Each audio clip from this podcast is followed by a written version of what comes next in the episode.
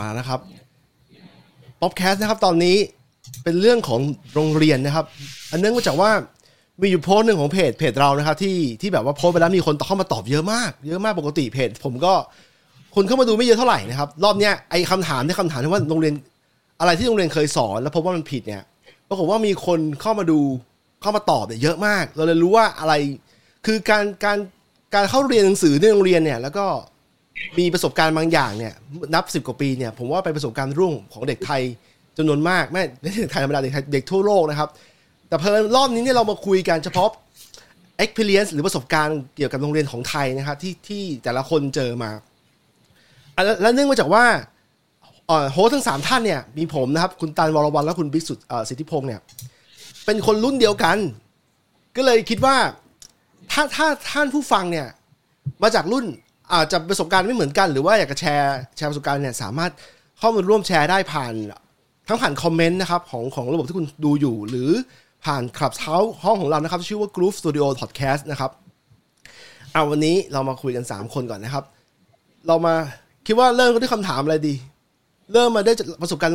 โรงเรียนของเราเนี่ยอะวันนี้เรามีนักเรียนหนึ่งท่านนะครับ นั่งอยู่ใส่แว่นสาวแว่นหนึ่งคนนะฮะรายงานตัวค่ะ ทีนี้ถ้า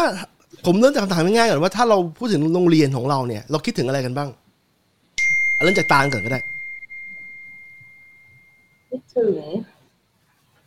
ไม่มีคำถามนี้ไม่เตรียมกันมานะครับ ผมถามตรงถามสดเออนี่ไงเรานั่งคิดอยู่เนี่ยคิดถึงเหรอ คิดถึงกฎระเบียบที่เข้มงวด โอ้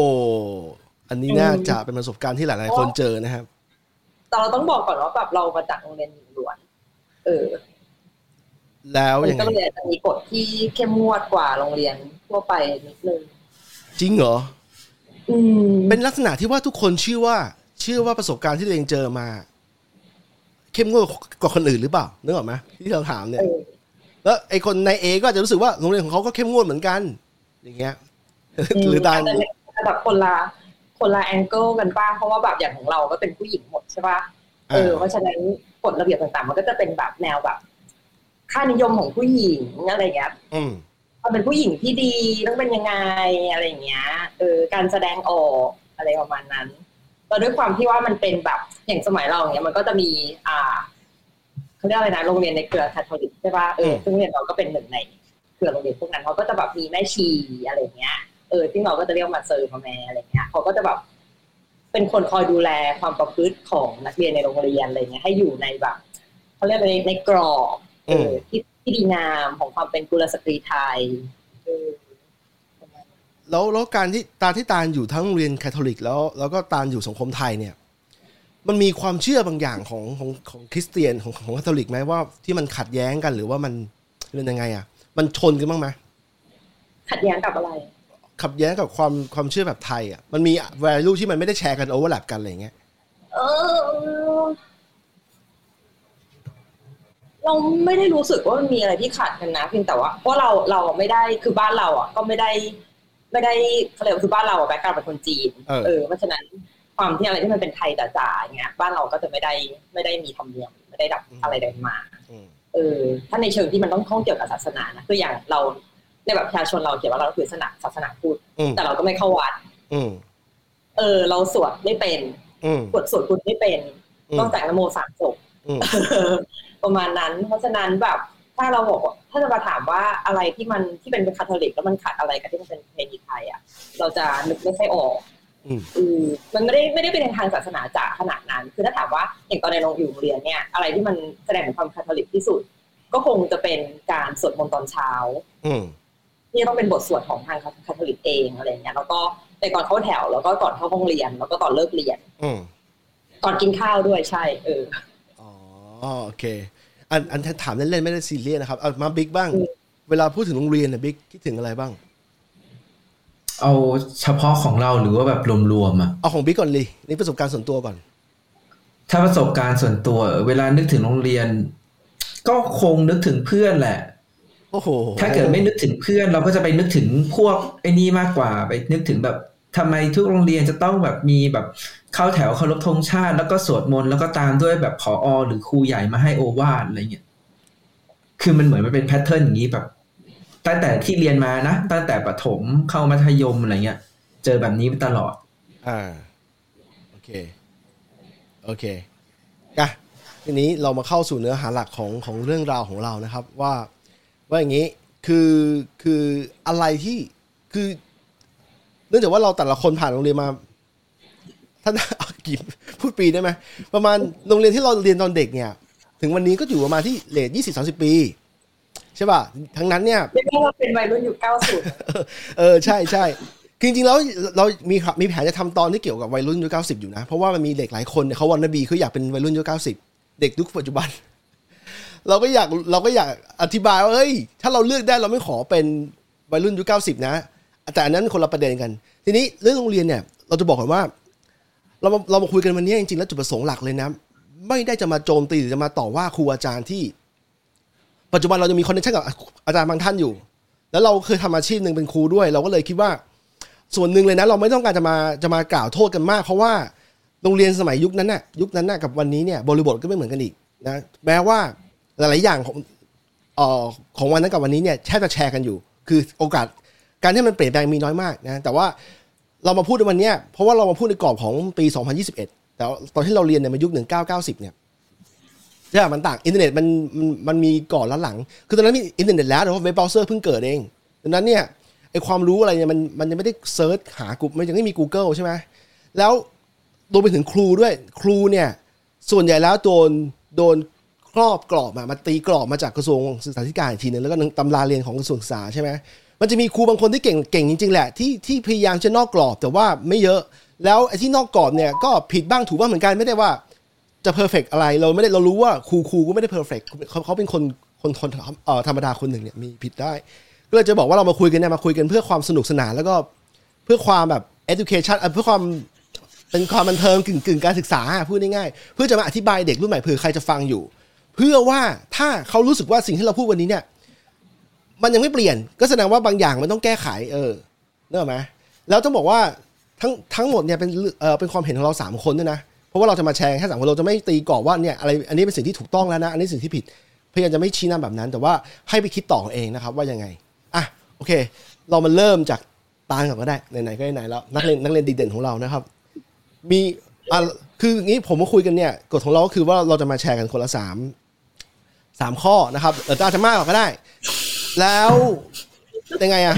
สามข้อแล้วมาคุยกันแล้วมา discussion กันหรือมาคุยกันมาถกเถียงกันก่อนว่าอะมันคือยังไงเอาเริ่มจากตาลก่อนครับ ข้อแรกมีอะไรบ้างมากกว่าสามได้ไหมอะได้ถ้าถ้ามันไม่อยู่ในเวลาเออเวลาอยู่ในกรอบประมาณหนึ่งชั่วหนึ่งชั่วโมงถึงหนึ่งชั่วโมงเอาคเลรึ่งยเดี๋ยวขอขอเราเอาเลือกเอาไม่เอาสามเราไปเลย เอาสามไปเลยโคโควต้าของลิฟต์ได้ได้ได้ ได้ไม่ไม่คือเราอะเราลองลิสต์ตอนแรกอะเพิร์นก็บอกว่าเนี่ยให้เราลิสต์มาสามข้อใช่ป่ะเออเต็มลิสต์ไปลิสต์มามันเกิดความเมามันเนี้ยมันก็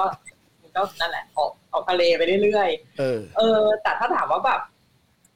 ตามหัวข้อว่าอะไรที่มันโรงเรียนสอนเราคนพบว่ามันผิดอะถ้าเออจากประสบการณ์ส่วนตัวเลยนะเออเอาตรงๆเลยที่มันผิดสุดๆเลยอะที่เราเออยังแค้นขอดขืนกันถึงตอนเนี้ยเออ คือ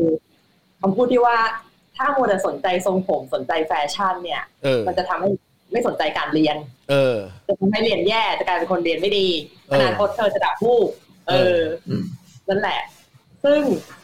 เราอะ เคยถูกทำโทษเรื่องทรงผมถึงขั้นพักการเรียนอู้อู้ซีเรียสนะเนี่ย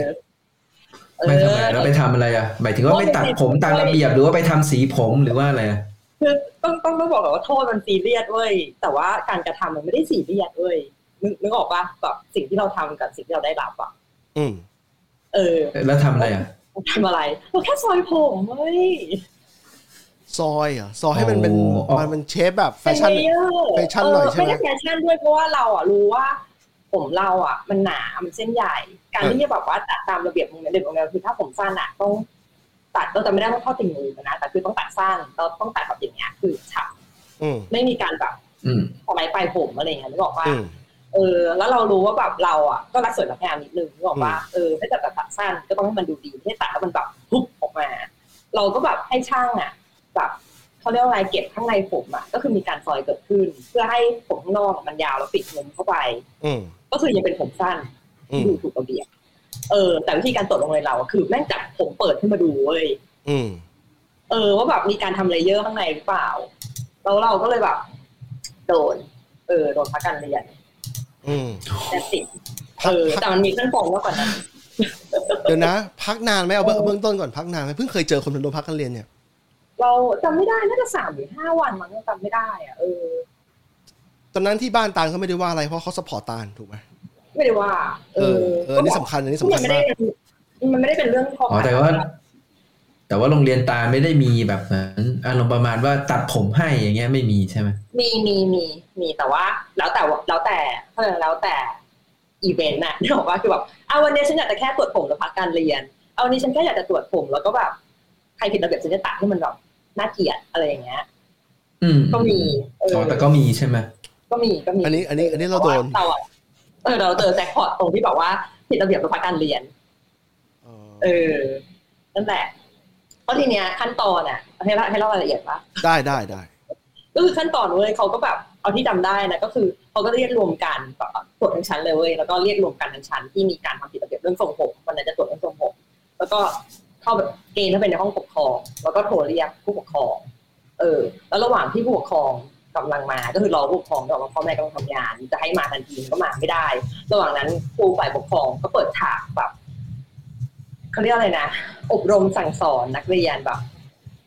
พวกเธอเนี่ยนะวันๆอะ เอาแต่ใส่ใจแต่ทรงผม ดูว่าวันนี้ฉันจะทำทรงอะไรมาโรงเรียน การเรียนของพวกเธออะมันก็คงไม่ดีแน่เลยใช่ไหมเพราะวันๆอะเธอสนใจแต่ทรงผมอะไหนเธอ คนริมสุดเลยมาซิเกรดเฉลี่ยจะเท่าไหร่เขาก็อะกลางบ้างต่ำบ้างนู่นนี่นั่นอะไรเงี้ยพอมาถึงเราปุ๊บแบบสามจุดห้าสามจุดหกค่ะอะไรเงี้ยเขาก็แบบปุ๊บ ยังไม่เหมือนที่เขาคิดไว้อะ เพราะว่าเขาเอ็กเซกเขาแบบนึกออกปะครอไปว่าแบบเนี่ยมันต้องแบบเป็นพวกเด็กที่ไม่เอาไหนอะไรเงี้ยแล้วพอเขาเจอเราแบบเกรดเท่านี้ปุ๊บเขาก็แบบอึ้งแล้วก็บอกว่านี่เธออย่าคิดนะว่าเธอเรียนดีแล้วเธอจะมาทำอะไรอย่างนี้ได้อะไอ้เหี้ยมันชัดชัดเจนจริงทำไมทำไมอินเนอร์ตาลมันมันเหมือนจังเลยวะกลัวเลยเอขออโทษเขาดูละครหลังข่าวเยอะไปหน่อย เออว่าแบบ เนี่ยเธออะยังคิดว่าเธอเรียนดีเธอจะทำอะไรอย่างนี้ได้อะ เออ ไหนแบบฉันยังไงอะฉันก็ให้พ่อให้ให้ผู้ปกครองเธออะมารับรู้ความประพฤติของเธออยู่ดีอะไรอย่างเงี้ยเออแบบอ๋อโอเคโอเคภายในใจก็คือว่าที่เถียงไม่ออกอะสิ เออแล้วก็แบบพอเขามาเว้ยเขาก็จะแยกแบบเป็นทีละคนทีละคนแบบอะพูดคุยกับผู้ปกครองอะแบบเนี่ยต้องรับโทษนะพักการเรียนเท่านี้นะนู่นนี่นั่นปุ๊บแล้วพอมาถึงคิวเราเว้ยเขาก็มีการแบบ พูดกับแม่เราประมาณว่าคือเราเพิ่งมารู้ทีหลังนะว่านี่คือการขอสินบน เออ คือเขาแบบบอกแม่เราว่าเนี่ยนะคะแบบช่วงเนี้ยแบบแย่มากเลยอะค่ะ แบบวันก่อนนะคะกระเป๋าตังค์หายคอมเมนต์ตลกวันก่อนนะคะแบบกระเป๋าตังค์หายอะค่ะในนั้นมีเงินอยู่ตั้งสองพันบอกกูทำไมวะเออ เนี่ยค่ะก็แบบไม่รู้จะทำไงดีอะไรเงี้ย แล้วก็เรียนเรื่องนี้ขึ้นมาสองสามรอบในระหว่างที่แบบคุยกันเรื่องแบบพักการเรียนอยู่อะ ซึ่งเราก็เด็กไงแบบตอนนั้นมห้ามั้งเออเขาก็แบบแม่เราก็บอกทีหลังว่าเออเนี่ยรู้เปล่าว่าที่เขาทำอย่างนั้นนะคือเขาต้องการแบบติดสินบนให้พักการเรียนเออ แต่แบบมารู้สึกว่าก็ไม่เป็นไรก็แค่ไม่กี่วันอะไรอย่างเงี้ยก็ถือว่าพักผ่อนไปละกันก็เขาก็ไม่สนับสนุนเรื่องการทำอะไรแบบนี้อะไรอย่างเงี้ยโอ้ my ๆเออแต่ทำไมมันต้องโต้งขนาดนั้นเลยอะมันไม่ถึงกับโต้งเว้ยเพราะว่าเขาเรียกเขาไปคุย คือเขาได้รับอำนาจจาก จากคนที่ใหญ่กว่าเขาอีกทีให้จัดการเรื่องนี้เขาก็เรียกเขาไปคุยในห้องแบบตัวต่อตัว ก็คือมีแค่ครูคนนั้น มีแค่แม่เราแล้วก็เราสามคนเออพีคเวลาพีคเวลา แต่ว่าพี่อะพูดจริงๆนะไอ้ประสบการณ์ประมาณแบบเนี้ยประสบการณ์ประมาณเนี้ยเราเราเล่าไม่ได้เลยจริงๆ เพราะว่าตอนตอนเป็นเด็กนักเรียนช่วงประถมมัธยมอะเป็นเด็กอยู่ในกรอบแบบอยู่ในกรอบอยู่ในกรอบเลยอะ โอ้โหเรามีนักเรียนดีเด่นหนึ่งตัดผม ตัวจริงนะครับ อยู่ที่นี่ นั่งอยู่ข้างๆผมเนี่ไม่ยนะคคืรับอไม่คือตัดตัดผมก็ถูกระเบียบตลอดเขาให้ตัดมันเขาก็จะมีพวกพวกตัดผมมันจะมีเป็นประจำเดือนเนาะเขาจะบอกว่าเออเนี่ยจะตรวจผมวันนี้วันนี้อะไรเงี้ย เราก็ตัดมาก่อนวันนั้นอยู่แล้วอะไรเงี้ย เออคือจริงๆอะเออตอนอก็ยู่เลยแบบที่ยังไม่ใช่เป็นเด็กเด็กแบบจะไม่ใช่นักเรียนเลวอะนึกออกปะเข้าใจแต่เมื่อกี้มุกนะนักเรียนเลวเออ คือเราแบบ เราไม่ใช่คนที่ที่อยู่ในกลุ่มซ่าเลยว่าเราเป็นแบบเด็กกับปานกลางทั่วไป ที่การเรียนค่อนข้างไปในทางดีแต่แค่เรารู้สึกว่าไอ้กฎพวกนี้มันไร้สาระคือมันไม่ได้เอฟเฟกต์อะไร คือเพราะสิ่งที่เขาพูดคือทำพวกเนี้ย เราเขาเรียกอะไรคนที่ไม่ตามตามกฎพวกนี้ การเรียนอยู่จะแย่นึกออกปะจะเป็นแบบทำให้มีผลต่อการเรียนการเรียนไม่ดี ซึ่งเราก็รู้สึกว่าแบบ มันไม่เกี่ยวปะวะอะไรอย่างเงี้ย ตัดสินเองไงคือแบบตัดเตี้ยไม่เกี่ยวปะวะก็เราอีกอย่างแบบ เราก็รู้ว่าผมเรามันไม่สามารถทำออกมาแล้วดูดีแล้วเรียนอยู่ในวัยรุ่นนั่นเลยก็ออกมามห้าสิบหกสิบเจ็ดอะเราก็แบบอยากจะสวยอะอืมเออ ก็ทำนิดๆหน่อยๆแต่กลายเป็นว่าแบบเขาทำให้มันกลายเป็นเรื่องซีเรียสอะ เออ เรานั่นแหละอืมเรารู้สึกว่าแบบบูชิดมากไอ้กฎที่แบบว่า แบบซอยผมแล้วจะทำให้แบบโง่อะไรอย่างเงี้ย ไว้ผมยาวทำให้โง่อะไรอย่างเงี้ยเออ สนใจแต่แฟชั่นแบบจะทำให้โง่แบบโง่ฉลาดไม่เกี่ยวกับระวาแล้วอย่างนี้แบบ คนที่เขาแบบเป็นแฟชั่นดีไซเนอร์คือเขาโง่อืมเออ อันนี้เราเห็นด้วยนะประสบการณ์ตรงในฐานะที่คนที่โดนอาจารย์โดนครูในก้อนผมมันเหมือนกัน โดยที่ว่าเราก็ไม่ได้ทำผมอะไรมากเราแค่ มันเป็นแค่แบบช่วงไปไปฟังผลสอบใช่ไหมคือมันเป็นช่วงมีนาคมฟังผลสอบปิดเทอมแล้วสอบเสร็จแล้วเราก็ เราก็ไม่ได้อะไรมากเราไม่ได้ตัดผมอะไรที่มันแบบดูดูก้าวร้าวหรือว่าดูเกเรนะเป็นแค่ไว้ผมยาวกว่าปกติ โดนครูเนี่ยก้อนผมให้มันแหว่งสุดท้ายเราต้องกลับบ้านไม่ให้แม่แก้เพราะว่ารู้สึก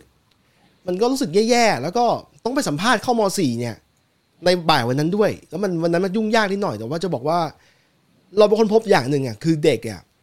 มันมันต้องรู้จักเคารพตัวเองหรือหรือมีความความรู้สึกที่ว่าเชื่อมั่นในตัวเองก่อน ก่อนที่เขาจะทำอะไรที่มันให้มันดีอะ คือถ้าเขารู้สึกว่าเขาโดนโดนทำลายเซลล์เอสตีมเนี่ย มันมีโอกาสมากที่เขาจะ มันยากมากไม่ใช่โอกาส มันยากมากที่เขาจะเขาจะลืมตาอ้าปากในอนาคตในแง่ที่ว่าเขาจะจะเชื่อมั่นในตัวเองใหม่ แล้วก็สร้างตัวเองขึ้นมาใหม่นึกออกไหมมันมันเลยกลายเป็นว่าอ้าวที่บ้านเรามันขาดขาดศิลปิน หรือขาดนักคิดสร้างสรรค์เนี่ย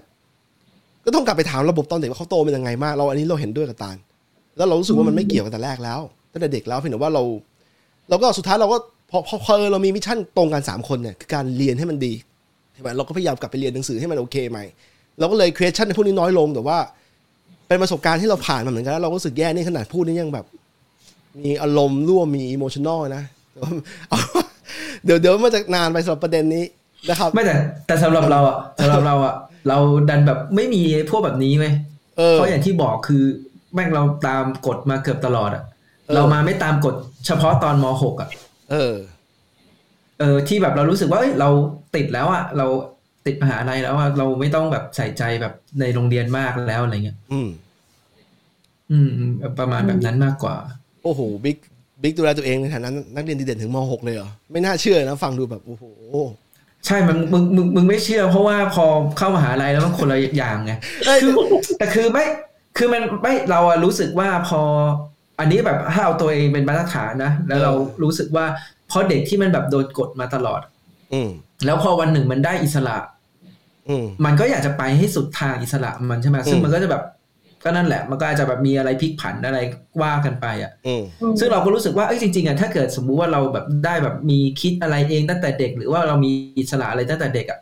เราก็อาจจะไม่ได้เป็นแบบนั้นก็ได้ไงอืมมีส่วนมีส่วนอืมีมส่วนอะแล้วก็แบบเหมือนกับว่า เอ๊ะทำไม ไม่ลองดูในสมัยยุคยุคที่เราแบบเข้ามหาลัยกันอะ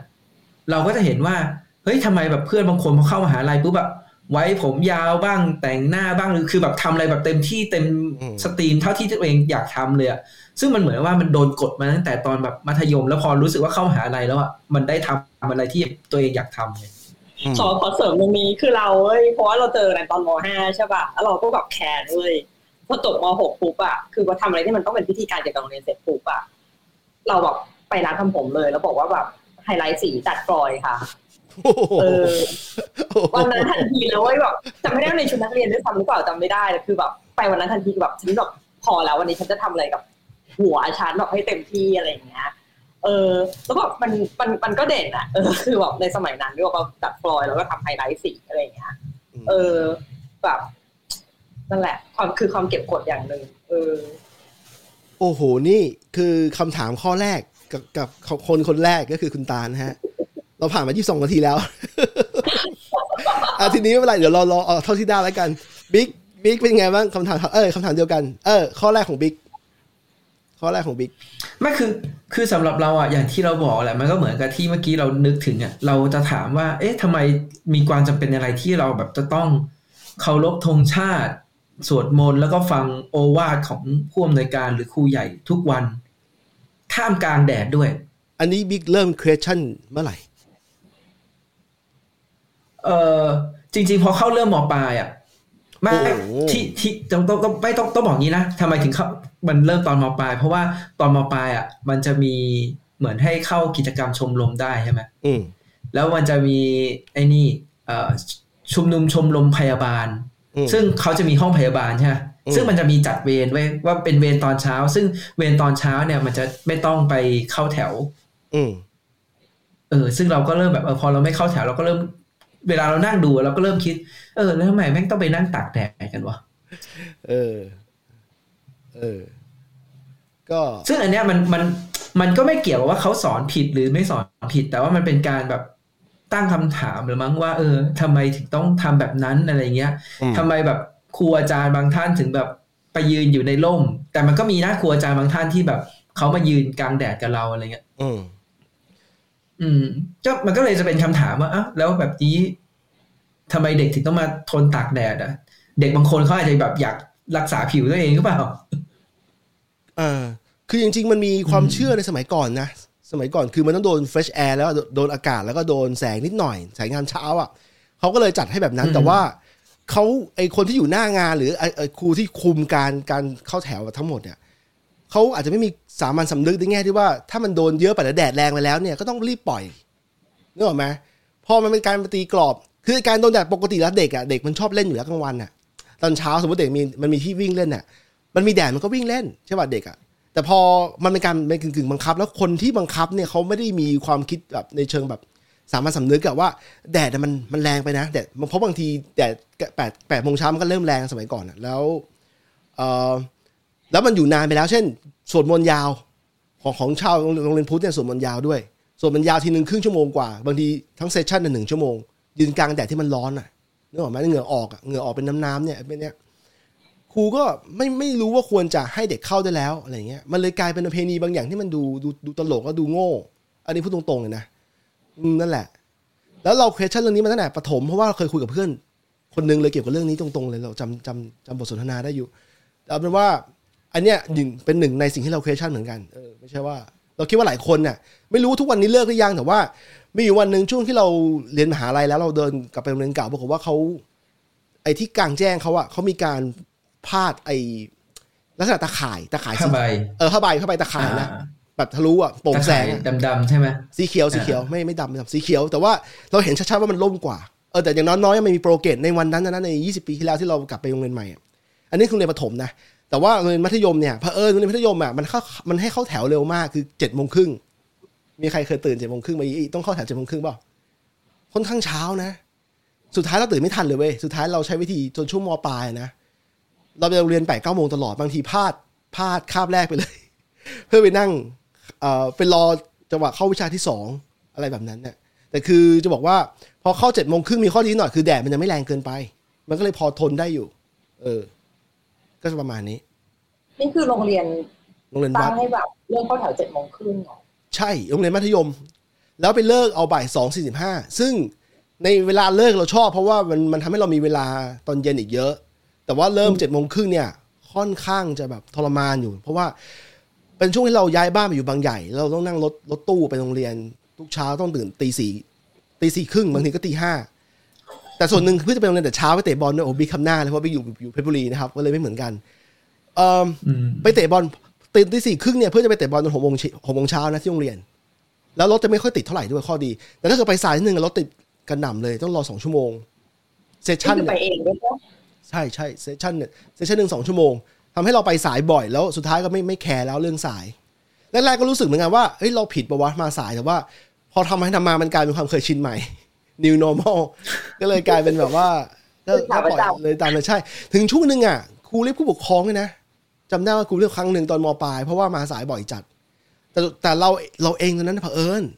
เราเราเริ่มเป็นวัยรุ่นแล้วเราเริ่มมีความคิดแบบเป็นของตัวเองแล้วเริ่มมั่นใจแล้วว่า ไอ้ ถ้าเราตั้งใจเรียนเนี่ยถ้าเราตามไปที่เรายังทำเกรดทำคะแนนได้ดีอยู่อะ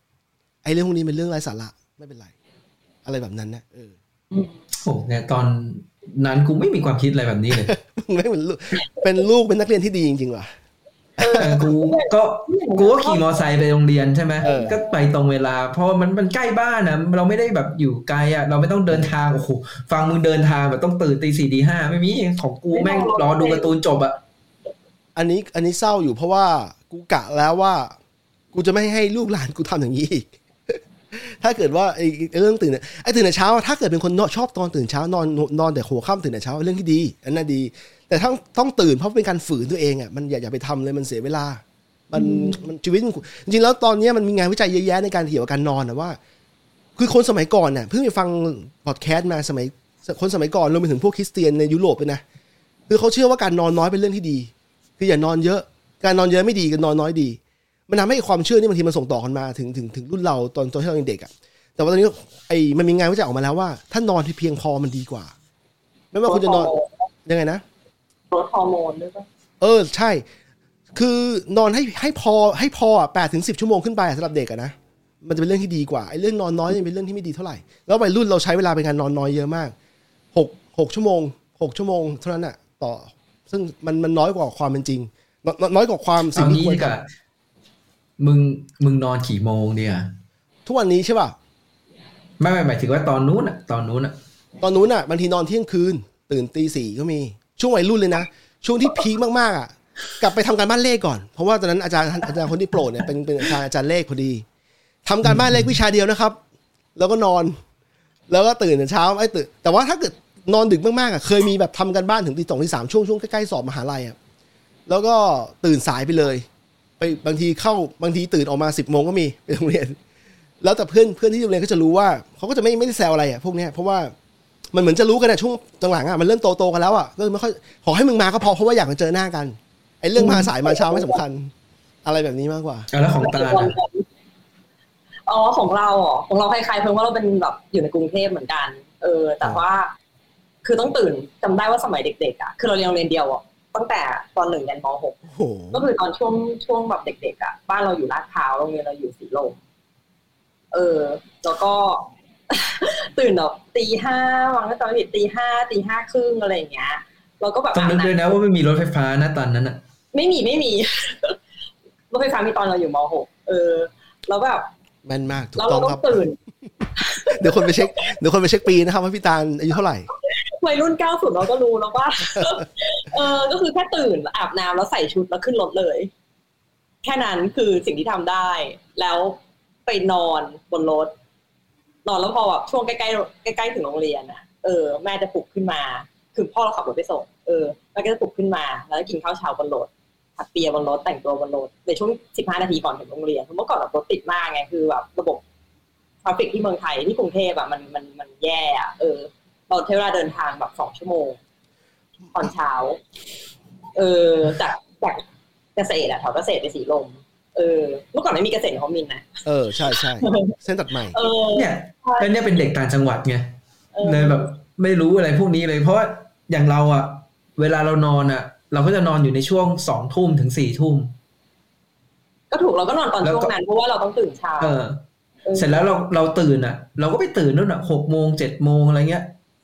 บางทีอะส่วนส่วนใหญ่อะส่วนใหญ่ตื่นมาหกโมงมานั่งดูการ์ตูนตอนเช้าอะช่องสามช่องเจ็ดช่องเก้าอะไรเงี้ยแล้วเราก็นั่งดูการ์ตูน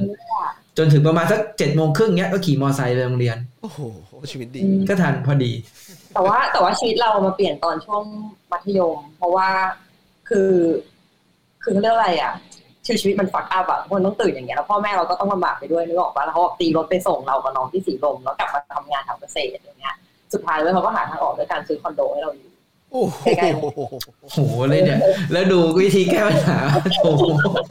ถ้าใหญ่บ้านมันไม่ได้ปะคือมันทุกคนมีวิธีการแก้ปัญหาไม่เหมือนกันไงนี่คือวิธีการแก้ปัญหาของบ้านเราเห็นด้วยเห็นด้วยออเห็นด้วย ก็คือซื้อคอนโดแต่คือแบบไม่ได้ไม่ได้ให้เรากับน้องอยู่สองคนนะคือแบบเขาไปอยู่ด้วยกันทั้งครอบครัวคือจันทร์ถึงศุกร์อะไปอยู่คอนโด เราพอเย็นวันศุกร์เรากลับมาอยู่บ้านที่เกษตร เออ ซึ่งอันเนี้ยมันแสดงถึงแบบความเหลื่อมล้ำนึกออกว่า คือบ้านเราสามารถแก้ปัญหาแบบนี้ได้อืมแต่ไม่ใช่ทุกคนที่สามารถแก้ปัญหาแบบนี้ได้ การที่แบบต้องการจะส่งลูกไปในโรงเรียนที่เขามั่นใจในระบบในในการศึกษาที่ดีที่ลูกเขาจะได้รับอะเขาต้องแบบแลกมาด้วยอะไรหลาย ๆ อย่างเอออมซึ่งถ้าคนที่เขาไม่สามารถเอฟฟอร์ตตรงนี้ได้อะคืออาจจะเข้าโรงเรียนได้ แต่ว่าเขาไม่ได้ฟอร์ตกันแบบคอมมิวลูกพาไปโรงเรียนได้ เขาก็ต้องแบบมาซัพเปอร์กับเราตอนเด็กเออ ซึ่งบ้านเราก็ไม่อยากให้เราขึ้นรถโรงเรียนรถโรงเรียนมันก็ไม่ได้ต่างอะไรกัน ก็คือต้องตื่นมาตีห้าอยู่ดี อาจจะมากกว่านั้นเพราะว่าบ้านเราอยู่ไกลสุดเพราะเราเคยนั่งรถโรงเรียนเราคือบ้านเราอยู่ไกลสุดในรูทรถโรงเรียนเราเพราะฉะนั้นเขาจะเป็นคนเราจะเป็นคนแรกที่เขาพิกอัพเราจะเป็นคนสุดท้ายที่เขามาส่งโอ้โหเออ ซึ่งอาจจะแย่กว่าแบบ การที่แบบพ่อแม่ขับรถไปส่งที่โรงเรียนเออนั่นแหละเออก็นี่คือชีวิตช่วงเข้าแถว เออ แล้วเราก็เห็นด้วยกับเพิงที่แบบว่า เพิงว่าหรือว่าบีกันที่บอกว่าทำไมต้องไปเสียเวลาเยอะแยะกับไอ้การไอ้ไอ้ก่อนไอ้การเข้าแถวตอนเช้าที่ต้องไปนั่งสวดมนต์อะไรอย่างเงี้ยวันก่อนก็เลยเพิ่งคุยกับเพื่อนเรื่องนี้เหมือนกันแล้วเขารู้สึกว่าการที่ต้องไปทำอะไรแบบเยอะแยะมากมายเนี่ยหนึ่งมันเป็นการเสียเวลาสองคือเปลืองเปลือง memory ในสมองอืมในการที่จะต้องแบบคือเขาเราอาจจะจำโดยที่เราไม่ได้ aware ว่าเราจำแต่เราเป็นเราท่องเป็นนกขุนทองอะนกแก้วนกขุนทองตั้งแต่ปหนึ่งยันมหกคือฝั่งอย่างเราอย่างเงี้ยเออเราต้องแบบเคารพธงชาติเราต้องสวดแบบ สวดมนต์แบบคาทอลิกเราก็ต้องมาปฏิญาณตนเสร็จก็ต้องมานั่งฟังอะไรก็ไม่รู้ของประจำวันวันนั้น อีกอะไรเงี้ยก็อาจจะรวมๆอาจจะกับครึ่งชั่วโมงเพิ่ก็ได้อะไรเงี้ยเออซึ่งถ้าเราถามเราตอนเนี้ยเราก็ยังสวดได้เรายังปฏิญาณตนได้ ซึ่งแบบพวกเตือนมันรีในสมองอะคิดดูดิคือแทนที่จะเอาแบบส่วนตรงเนี้ยไปทำอย่างอื่น อืมเห็นป้าเกินนี้อันเนี้ยบอกพูดคุยกับเพื่อนมาเร็วๆเนี่ยแล้วเขาก็พูดทีนี้มันบอกเออแม่งจริงว่ะอะไรอย่างเงี้ยแบบก็ลองพูดดูเอาเที่ยวพ่อปฏิญาณตนได้ด้วยแล้วทำไมเราไม่เอาทำไมเราไม่แบบเคลียร์แบบส เปซตรงเนี้ย ไปทำอย่างอื่นนึกออกปะอืมนั่นแหละ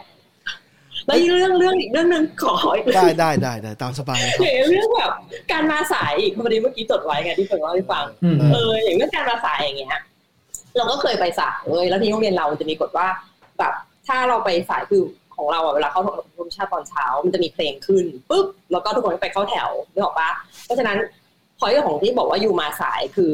ถ้าเพลงขึ้นน่ะแล้วอยู่ยังอยู่หน้าประตูโรงเรียนน่ะถือว่าอยู่มาสาย เออ แล้วอยู่ต้องเข้าแถวขึ้นมาสายแล้วนี่พอเข้าแถวขึ้นมาสายเสร็จปุ๊บหมายความว่าพอทุกคนน่ะเขาลงชาติเสร็จปุ๊บเดินขึ้นห้องเรียนแล้วอะอยู่ต้องอยู่ตรงนั้นต่อก่อนนะต้องทำโทษ เพราะว่าอยู่มาสายเราต้องทำโทษเอเอออทำโทษด้วยการแบบอย่างโรงเรียนเราเนี่ยที่จำได้ก็จะมีเก็บขยะบ้าง แล้วก็จดชื่ออะไรอย่างเงี้ยแล้วก็ทำมาสายสามครั้งจะโดนอะไรไม่รู้จำไม่ได้ละเออ แต่ทีเนี้ย เราก็แบบเฮ้ยมันใช่เหรอวะทำโทษด้วยการเก็บขยะคือยูอยากให้นักเรียนมาเช้ามาทันเข้าแถวเพื่อจะบอกว่าเรียนคาบแรกตรงเวลา แต่ว่าพอเรามาสายเขาต้องการทำโทษเราด้วยการเราเก็บขยะแล้วเราเสียเวลาในการแบบ เข้าเรียนคาบแรกนึกออกปะ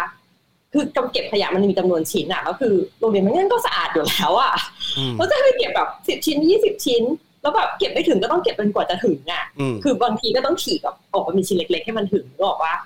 เออบางทีก็เสียเวลาแบบเกือบครึ่งชั่วโมงในคาบแรกที่เรามิสการเรียนไปคือมันใช่เหรอการทำโทษแบบนี้มันใช่เหรอเฮ้ยตรงตรงกันนะตาลนี่เหมือนกันมาก เรามีเก็บขยะเหมือนกัน แล้วก็มีเหมือนคล้ายๆกันนะคือมีหลายแบบ ตีก็มีนะ สุดท้ายเราเลยรู้ทันว่าก็ไม่คือแล้วแล้วข้ออ้างของครูที่ที่กักกักนักเรียนไว้เขาบอกว่าไหนๆก็สายแล้วก็สายไปเลยสิก็คือยอมให้นักเรียนเนี่ยไม่คันเข้าไม่ทันคาบแรก เพื่อไปทำอะไรที่มันอะไรก็ไม่รู้อะไรสาระ ดีกว่า คือเขาคิดอย่างนี้นะ แล้วสุดท้ายเราเลยรู้ทัน เราก็เลยใช้วิธีการพอพอตอนขึ้นมปลายเลยใช้วิธีเจมบอลเลย คือ คือเราไม่เราไม่หลอกไปเข้าไปให้เหมือนรู้ว่าสาย แต่ไปแอบเข้าเพราะโรงเรียนเป็นโรงเรียนค่อนข้างเปิด ในแง่ที่ว่ามีทางเข้าหลายทาง เราก็เลยไปเป็นเจมบอลคือไปแอบเข้าระหว่างคาบอะไรอย่างนี้แทน หรือนึกออกปะคือไม่ไม่ต้องไปตอนเข้าแถวอะเพื่อให้เขาจับว่าสายอะเออแต่แต่จะบอกว่าคล้ายกันมาก เพราะว่า โรงเรียนเขาจะหาวิธีทำโทษเด็กที่มาสายเหมือนกันแต่ว่าสุดท้ายแล้วเนี่ยพอเด็กมันจับทางได้อะแบบอย่างกรณีเราเนี่ยมันก็ไปเข้าไปโดยให้มันจับสายดิมันก็ไปไปนั่งยืนไปยืนเล่นไปทำอะไรอย่างอื่นก็ได้เพราะโรงเรียนมีที่เนี่ยมันเป็นวัดอะมันเป็นโซนวัดใช่ไหมมีที่ให้นั่งเล่นอะแล้วก็ไปนั่งเล่นโซนวัดก่อน แล้วก็รอให้นับเวลาดูอะพอมันเข้าเข้าคาบเรียนแล้วก็เดินไปแอบแอบปีนขึ้นเป็นห้องเรียนอะไรอย่างเงี้ยมันก็เป็นความสนุกของเด็กอย่างหนึ่งแต่ว่าจะบอกว่ามันตลกดีที่ที่มันแบบนั้นเออไร้สาระเออใช่ใช่คือแทนที่เด็กจะได้สมมตินะ ถ้าเขามาสายจริง ๆ แล้วเนี่ย แล้วคุณแคร์ว่าเขาจะเรียนเรียนเรียนช้าเออเรียนช้าไปเนี่ย คุณให้เขาไปเรียนสิไม่ใช่ไปบอกเขาว่าไหนๆก็สายแล้วก็ไปทำอย่างอื่นก่อน แล้วค่อยเข้าไปพลาดคาบแรกไปอะไรอย่างนี้ ซึ่งคาบแรกอะมันจะกลายเป็นคณิตศาสตร์ หรือเป็นอะไรที่มันสำคัญหน่อยเพราะว่าเขามองว่าคาบแรกมันจะเป็นแบบช่วงเวลาที่เด็กสมองกำลังตื่นกำลังไบรท์อยู่ป่ะนั่นแหละมันเป็นประมาณประมาณนั้นอะเนี่ยป่ะไม่พูดเลยเลย เพราะแบบไม่ไม่ไม่เคยโดนไม่มีอะไรโอ้โหบอกไม่ถูก โอ้โห แต่จะบอกว่าถ้าคือเผอิญผมก็ตาเนี่ยอยู่โรงเรียนเป็นอยู่ในกรุงเทพ ซึ่งอาจจะเป็นหนึ่งในตัวแทนเด็กไทยนับล้านคนในไม่แน่ใจว่าถึงล้านหรือเปล่าแต่ว่า ไม่ใช่คนส่วนใหญ่ในประเทศ เออ อาจจะมีเยอะจริง แต่ไม่ใช่คนส่วนใหญ่ในประเทศ ผมจะบอกว่าถ้าเด็กส่วนใหญ่ในประเทศไทยเนี่ย มีเวลาอย่างบิ๊กจะถือว่าดีนะแต่ในกรุงเทพอย่างเราน่าห่วง ในแง่ในแง่ที่ว่ารถติดหรือว่าอะไรเนี่ยอินฟราสตรักเจอร์มันไม่ได้อะมันมันไม่มันมันไม่เอื้อต่อการเข้าโรงเรียนใกล้บ้านคือแถวบ้านนะนะเออตอนเรียนอะ เด็กก็จะมาด้วยอ่ามอเตอร์ไซค์มาด้วยจักรยาน แล้วก็แบบมาพวกแบบขนส่งแบบรถประจำทางอะไรเงี้ย มันก็จะมีแบบพวกรถรับส่งนักเรียนอะไรอย่างเงี้ยใช่ไหมส่วนใหญ่ก็จะมาประมาณแบบเนี้ย แต่ว่ามันมันไม่ได้มีรถติดเหมือนในกรุงเทพไงอืมดังนั้นมันก็เลยแบบเป็นส่วนน้อยอะเราเราว่านะมันเป็นส่วนน้อยที่แบบจะมาสายอะอืมมันอืมติดแต่ว่ามาสายมีไหมมันก็มีแหละ เผื่อแบบอย่างสมมตินะ สมมติว่าพ่อแม่เราแบบต้องทำอะไรอยู่เงี้ยเออแล้วเขาแบบมาพาเรามาส่งสายอะเออ อันนั้นมันก็ไม่ใช่ความผิดเด็กนึกออกใช่ไหมใช่ใช่ใช่อืมคือความติดของกรุงเทพมันถึงขั้นที่ว่าถ้าคุณออกจากบ้านช้าภายในภายในพีเรียดเวลาหนึ่งนาทีเนี่ย มันเป็นมันอาจจะเป็นช่วงเวลาที่ติดกับไม่ติดก็มีนะ มันอย่างนั้นเลยนะกรุงเทพอะมันโหดขนาดนั้นอะ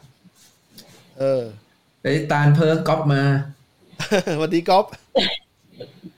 เออทีนี้ ทีนี้ ข้อนี่ข้อไหนเนี่ยกำลังงงอยู่ เราเรามาถึงข้อไหน ข้อหนึ่งอันอันเนี้ยของตาลหนึ่งข้อหนึ่งแล้วของกูข้อหนึ่งโอเคโอเคแล้วข้อหนึ่งาคืออย่างนี้จะบอกว่าถ้าข้อหนึ่งถ้าผ่านไปชั่วโมงเศษๆแล้วมันได้แค่ข้อสองข้อไม่เป็นไร เดี๋ยวพรุ่งนี้มาคุยกันต่อได้ ไม่รีบ ไม่รีบนะครับเอ้ยไม่ได้พรุ่งพรุ่งนี้พรุ่งนี้ต้องเป็นคิวแมนยูแล้ว อ๋อใช่ใช่ไม่เป็นไรแต่คือ แต่คือรายการนี้มันตัดได้อยู่มันตัดมันตัดได้อีกเรื่อยๆ เพราะว่ามันเป็นฮอปิกที่น่าจะฮิต ฮิตอยู่ตัดต่อละข้อไงเออเอออะไรอย่างงี้ ของเรานะ ข้อแรกเข้าวิชาการเลยเพราะว่าที่ผ่านมาเนี่ยไอโปรโตคอลเนี่ยตาลกับบิ๊กคุยไปแล้ว เราจะบอกว่างี้เผอิญสามคนนี้เนี่ย ไม่ใช่สามคนนี้สองคนนี้บิ๊กกับตาลไม่ใช่ผมนะฮะเก่งเก่งเลขทั้งคู่ ผมจะบอกว่า ข้อแรกเลยนะเคยได้ยินป่ะว่าพีทาโกรัสไม่ได้เป็นคนคิดทฤษฎีบทสามเหลี่ยมพีทาโกรัส จำจำเอางี้ก่อนไม่ได้สนเอาพูดจริงนะ อันนี้พูดตามตรงเลยนะเออเราไม่ได้สนใจ โอเคไม่เป็นไรเอไม่เป็นอไรเออถูกใจใช่เอางี้ เอางี้จำกลับมาที่เบสิกก่อนจำไม่ไม่แต่ทฤษฎีแต่สิ่บทงได้ที่ไหมมันพูดอะถูกนะหมายถึงว่าสิ่งที่มันพูดถูกนะ คือจริงๆ เราเรียนอะเราควรจะรู้ให้มันแบบรู้ของจริงอะเออเออไม่เป็นไร เอาเป็นว่ากลับมานี่ก่อนจำทฤษฎีเอ่อทฤษฎีสามเหลี่ยมพีทาโกรัสได้ป่ะที่เป็นสามเหลี่ยมมุมฉากอะที่ว่าด้านด้านกำลังสอง ด้านใหญ่สุดอะเท่ากับผลใช่บวกคอของแทนอะไรพวกนั้นใช่เอไหมอ A A กำลังสองบวก B กำลังสองเท่ากับ C กำลังสองอะอืมจานจานจานจำอันนี้ได้ไหมทฤษฎีจำได้จำได้จำได้ใช่ไหมเออนี่ผมคิดว่าเด็กเรียนเก่งทุกคนจำได้หมดนะเพราะมันเป็นทฤษฎีหลัก แล้วมันมันเป็นพื้นฐานของการเชื่อมไปยังไอ้พวกตรีโกณมิติอะไรเงี้ยใช่ป่ะอะไรหลายอย่างนะผมจะบอกว่าตากับบิ๊กไม่มีใครรู้มาก่อนใช่ไหมว่าพีทาโกรัสที่เราใช้ชื่อเรียกเป็นชื่อเรียกเนี่ยเขาไม่ได้เป็นคนคิดทฤษฎีบทนี้อืมอ่าโอเคโอเค อันนี้เป็นหนึ่งในเรื่องที่ที่เขาเรียกอะไรอะ ที่แม้แต่ทั่วโลกอะ ทั่วโลกอะก็ก็ใช้คือยังไง ก็ก็เรียกก็เรียกเป็นตามชื่อนี้หมด แต่ว่าจะบอกว่าสุดท้ายเขารู้กันแล้วว่ามันเขาไม่ใช่เป็นคน เพราะว่ามันมีหลักฐานที่บาบิโลนเนี่ยเขาบันทึกไว้เมื่อสามพันปีก่อนนั้นนั้นอีกอะว่าไอ้ทฤษฎีบทเนี่ยมันมาตั้งแต่วันนั้นแล้วนึกออกปะแต่พีทาโกรัสอะอาจจะคล้ายๆเป็นเซเลบริตี้ของกรีซคือบาบิโลนมันอยู่แถวๆตะวันออกกลางใช่ไหมของอิรักอะแถวๆอิรักอะ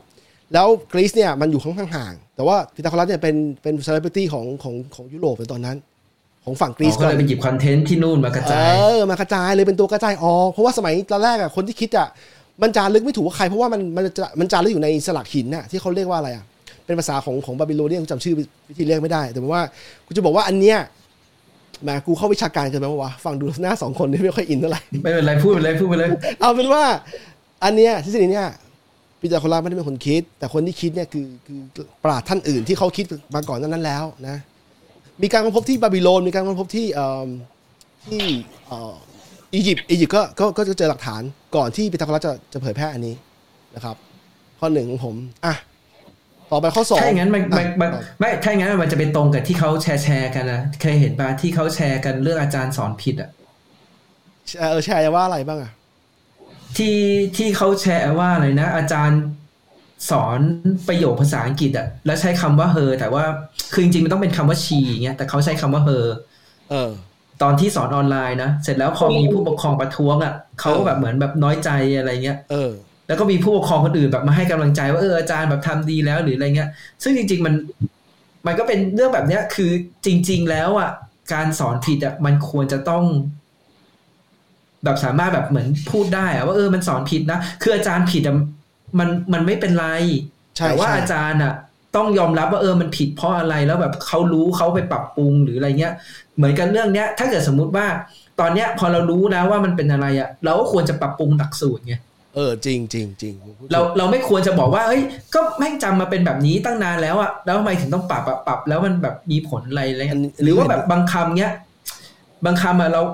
แต่ก่อนเราก็คิดว่าเฮ้ยการออกเสียงภาษาอังกฤษแบบที่แบบภาแบบคนไทยออกเสียงอะมันก็โอเคนะอืมแต่คือพอพอบางอย่างบางคำอะที่เราไปออกเสียงเป็นภาษาของเราเองอะมันกลายเป็นว่ามันออกเสียงมาแล้วมันผิดอะแล้วมันสื่อสารไม่ได้อะแต่ว่าเราจำแบบนั้นไปแล้วอะอืม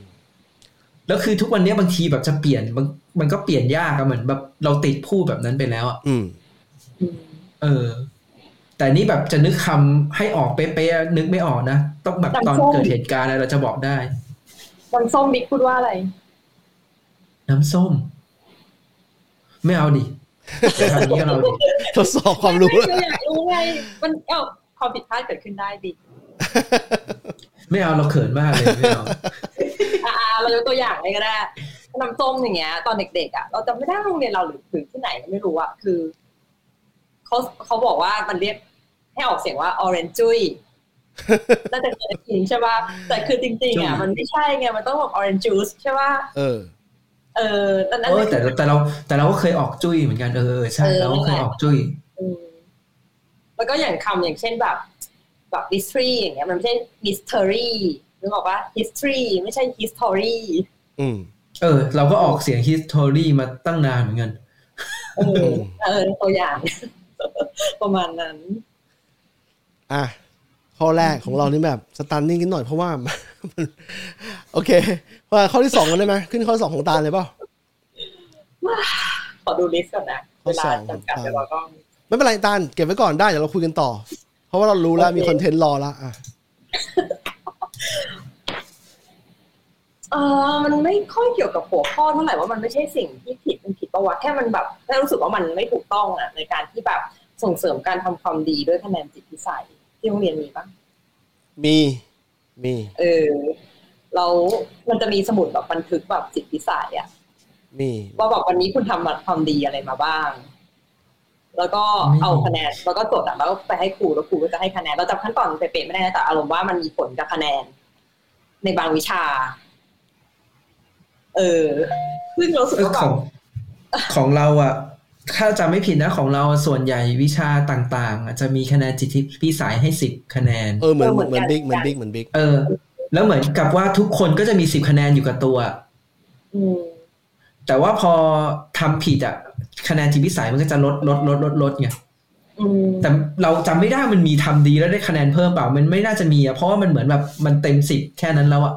เออของเรามันมีเว้ยคือแบบ คือเราไม่ได้แต่ว่าเขาเขาไม่เขาไม่ทานสไเรื่องคะแนนด้วยซ้ำมั้งคือ เราจำไม่ได้นะแต่ว่าคิดว่าตอนแรกอะตั้งต้นอาจจะมีสิทธิ์เหมือนกัน แต่เราจำไม่ได้ว่าแบบไอการที่มีสมุดจดบันทึกอะแล้วมันบวกคะแนนเพิ่มอะมันหมายความว่าแบบเรามีคะแนนในกระเป๋าเผื่อเรานึกออกว่าแบบทำไม่ดีแล้วเอาคะแนนตรงนี้ออกมาใช้หรืออะไรอย่างเงี้ยหรือว่าทำข้อสอบไม่ได้เราเอาคะแนนตรงนี้ออกมาใช้อะไรอย่างเงี้ยไม่รู้เลยไม่ไม่ซึ่งไม่ว่าโฟเวอร์ก็ตามไม่ว่ามันจะแบบเอาไปถูกใช้ยังไงก็ตามแต่เรารู้สึกว่ามันแบบ มันไม่มี sense ที่การจะเอาแบบคะแนนแบบ อะไรที่ตามที่เกี่ยวกับความประพฤติอะมาตัดสินเอ่อความสามารถทางวิชาการอะอืม สุดท้ายมันน่าจะเป็นคะแนนที่ครู favor ป่ะ คือส่วนใหญ่แล้วเขาถ้าถ้าจำได้นะครูว่าจะให้สิบอยู่แล้ว ยกเว้นแต่ว่าเด็กคนนั้นจะเป็นเด็กที่มีปัญหาจริง ๆ ซึ่งมันอาจจะไม่ไม่เกี่ยวข้องกับการเรียนก็ได้ครูอาจจะไม่ชอบอะไรบางอย่างของเด็กคนนั้นอะไรเงี้ยก็ไปตัดเขาอะไรเงี้ยอันนี้เราเดานะเพราะว่า คือจริงๆอะมันเหมือนมันเหมือนว่ามันเป็นคะแนนช่วยอะในอันนี้อันนี้แบบคิดแบบเข้าข้างหน่อยๆอะนะอืมคือเหมือนเป็นคะแนนช่วยอะ ว่าเออเนี่ยฉันมีให้สิบคะแนนอยู่แล้วอะถ้าเกิดเธอแบบไม่ได้ทำอะไรผิดไม่ได้แบบเข้าเรียนสายบ่อย ๆ หรือแบบไม่ได้แบบตั้งใจเรียนอะไรเงี้ย แบบถ้าเกิดตั้งใจเรียนตลอดคะแนนมันไม่ลดอยู่แล้วอะไรอย่างงี้ อือืมมแต่เราว่ามัแต่นเป็นว่าแบบเราเราก็เข้าใจได้นะ คือจริงๆอะด้วยความที่ถ้าเกิดมันเป็นวิชาการอย่างเดียว มันก็ควรจะใช้แต่คะแนนวิชาการใช่ไหมใช่เราถ้าเกิดว่าแบบก็เขาเรียกอะไรนะถ้าเกิดว่าทำข้อสอบไม่ได้จริงๆแล้วเด็กคนนั้นเป็นคนดีหรืออะไรก็ตาม whatsoever มันมีวิธีอื่นที่ในการแบบ ที่เราจะ negotiate นึกออกว่าในทางวิชาการอะอ่าแบบสอบสอบคือซ่อการมจะบอกว่าคนดีก็โง่ได้ใช่ไหมเออแต่ว่าแต่ว่ามันไม่ควรเอามาปนกันไงว่าแบบ คุณเป็นคนดีนะ เพราะฉะนั้นนะคุณคุณครูจะให้หนูผ่านวิชานี้เพราะหนูเป็นคนดีอะไรอย่างเงี้ยคือมันมันไม่ใช่ปะคือลอจิกมันก็ผิดตั้งแต่แรกแล้วอะอืมเออแล้วมันมันมันเลยกลายเป็นการ เป็นการแบบเหมือนให้คุณค่าของคำว่าแบบเด็กดีและคนดีอะมากเกินไปอะเรารู้สึกว่าอย่างนั้นใช่ใช่ถ้ามันจะมีในทุกวิชา มันมันควรจะแยกกันอะมันไม่เกี่ยวกันเออมันอาจจะเป็นคะแนนคะแนนสิบเป็นคะแนนเนี่ยจากร้อยเนี่ยอาจจะไม่เยอะแต่ว่ามันอาจจะเยทำอะให้เด็กนะสิบเปอร์เซ็นต์น่ะยังไงนะสิบเปอร์เซ็นต์โคเยอะนะโอเคนั่นแหละแต่มันอาจจะทำให้เด็กคนหนึ่งอะรู้สึกว่าไม่ควรมีปากมีเสียงกับอะไรทั้งนั้นอะ เพื่อเพื่อให้ เพื่อให้เขามันมันเขาเรียกเพื่อให้ทุกอย่างมัน flow มันมันมัน smooth อะ go smooth อะนึกออกไหมแทนที่จะเป็นเด็กที่ชอบโต้เถียงกับครูชอบชอบทักหรือว่าชอบอะไรที่มันแบบนึกออกปะกลายเป็นเด็กที่ลื่นไปกับระบบอะเออแค่สิบคะแนนนี่แหละอืมก็เออก็จริงๆก็อาจจะแบบที่ที่ก๊อฟบอกนี่แหละ คือมันมันมันเหมือนเป็นเครื่องมือของครูในการที่แบบจะ control นักเรียนได้ในส่วนหนึ่งไงคือถ้าเกิดคุณแบบอยู่ในกรอบที่ชั้นตีไว้อะไรเงี้ย คุณก็ได้สิบคะแนนนี้ไปนั่นแหละอืม แต่ถ้าเกิดคุณออกนอกกรอบนี้ไปคะแนนคุณก็จะลดลงไปเรื่อยๆแต่ถ้าเกิดคุณเก่งจริงๆอะไอ้สิบคะแนนมันไม่มีผลหรอกมีเว้ยตาซีเรียสฉันอยากได้เต็มอะฉันอยากได้เต็มไม่ออกคืออยากได้หนึ่งร้อยเออเออนั้นเรื่องของมึงละเรื่องของมึงละเออเออพอใช่พูดถึงเมื่อกี้เลยนึกออกแบบเราจำได้มันมี scenario หนึ่งที่เหมือนกับว่า ถ้าเป็น teacher's pet teacher's pet อะคือแบบคนโปรดของครูอะอืมมันจะได้คะแนนส่วนนี้แต่ง่ายเราจำได้มี scenario ที่แบบว่าเหมือนครูเรียกไปช่วยขนของไปยกหนังสือจากห้องพักครูมาห้องเรียนอะไรเงี้ยมันจะมีแบบในโรงเรียนมันจะต้องมีคนคนหนึ่งเว้ยที่แบบเสนอหน้าเออแล้วคือจะบอกว่าเป็นท่าที่ดีเงี้ยไม่ได้พูดแต่คือมันจะต้องมีคนแบบนี้อยู่แล้วคนแบบเนี้ย มันจะได้อีสิบคะแนน pass pass หรือเปล่า ซึ่งเราก็ไม่รู้ไป เออออืมคือ ว่ากันตรงๆนะ รุ่นเราเนี่ยยุคเก้าสิบเนี่ยครูการให้คะแนนของครูเนี่ยก็ไม่ transparent หมายความว่ามันมีมันมีโอกาสที่ว่า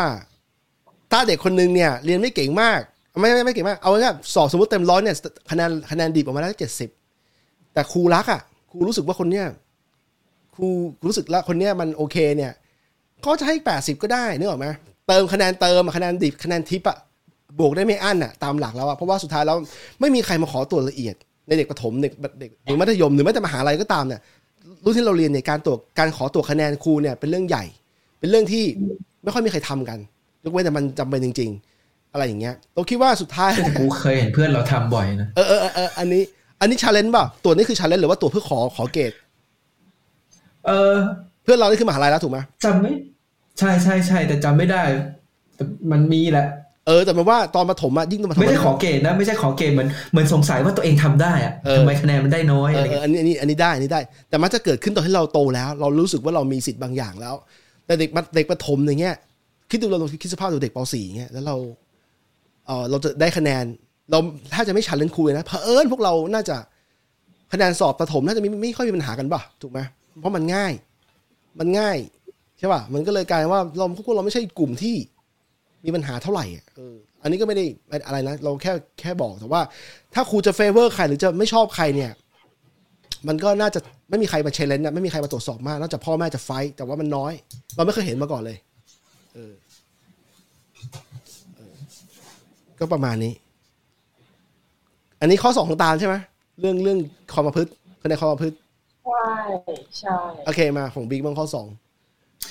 เออของเราน่าจะไม่ใช่เกี่ยวกับเรื่องผิดสอนผิดหรืออะไร แต่แบบน่าจะเป็นวิธีการมั้ง เออ เพราะว่าเราเคยเจอครูเจออาจารย์ที่เหมือนกับว่าเป็นวิชาภาษาอังกฤษเนี้ย เออ แต่แบบพอถ้าเกิดลืมจุด full stop หรือว่าเขียนอะไรผิดเนี่ยเขาจะตี แต่คล้ายกันเอนะอหรือไม่คล้ายนก็ยู่ใช้ ใช้วิธีว่าอะถ้าเกิดลืมจุด full stop ใช่ไหมเขาจะเอาสมุดเราอะแล้วก็เอาตะปูตอกเพื่อให้ทุกหน้ามันจะมีจุดอ๋อตอกไปที่สมุดเออไม่ใช่ตอกมือเฮียอ๋อตอกมือโหโหดโหดเกินนึกว่าสมัยอยุธยาไม่ใช่ตอกสมุดตอกเออเออตอกสมุดเพื่อให้มันมีมีรูเหมือนแบบเป็นจุด full stop แบบทุกหน้าอะไรอย่างนี้ เออ ซึ่งเราก็รู้สึกว่า คือตอนเด็กเราเราไม่ค่อยไม่ค่อยมีปากเสียงนะ แต่พอพอเราแบบนึกกลับไปอะเราก็จะรู้สึกว่าอืมมันไม่ได้มีประโยชน์อะไรเท่าไหร่ในการเรียนภาษาอะไรเงี้ย อืมออืม จริง ๆ มันก็จะเป็นแบบตลอดจนถึงมหาลัยเลยนะ เราก็รู้สึกว่าการเรียนภาษาเราอะมันไม่ได้เกิดผลอะไรเลยอะเราไม่ได้รู้สึกว่า เราสามารถสื่อสารภาษาอังกฤษได้อะเออเออ คือเรามีมีคำศัพท์นะ เรามีแกรมมานะ แต่ว่าพอเราไม่ได้สื่อสารนะเราก็แบบพูดไม่ได้จริงๆอะเออเออแล้วอืมตอนอย่างตอนที่บิ๊กถูกแบบตอกสมุดอย่างเงี้ยเขามีการแบบทำให้รู้สึกอายปะอ๋อ มันโดนกันเยอะไงโดนกันเยอะ มันอาจจะไม่อาย ไม่ตาลไม่ตาลลองนึกติไม่ แต่อันนี้นะ อันอันนี้มันแบบช่วงประถมเนอะมันไม่ใช่ช่วงมัธยมไง พอมันเป็นช่วงประถมอะมันยังเด็กๆอะตอนนั้นคงไม่ได้คิดอะไรมากอะอืม แล้วมันมีคนโดนเยอะ เราก็เลยรู้สึกว่ามันไม่มีอะไร แต่ถ้าเกิดเราโดนคนเดียวเราก็คงแบบเออ ก็คงรู้สึกมั้งอืมเรารู้สึกว่าในในบางในบางเคสอย่างเงี้ย แบบเวลานักเรียนทำผิดพลาดหรืออะไร ยิ่งยิ่งโดยเฉพาะแบบเด็กเล็กเพราะว่าเขารู้ว่าเขาคอนโทรลได้ไงเออ ก็จะมีการทำให้แบบรู้สึกอายที่อาจจะมีการประจานหน้าห้องหรืออะไรอย่างเงี้ย แล้วมันทำให้ มันทำให้เด็กแบบ จำฝังใจอะว่าอาจจะไม่ชอบวิชานั้นไปตลอดเออแต่ว่าแต่ว่าจริง ๆ จริง ๆ อาจารย์อะเราว่าอาจารย์อะมีผลส่วนหนึ่งในการทำให้คนอะชอบวิชานั้นหรือไม่ชอบวิชานั้นไปเลยอะไรเงี้ย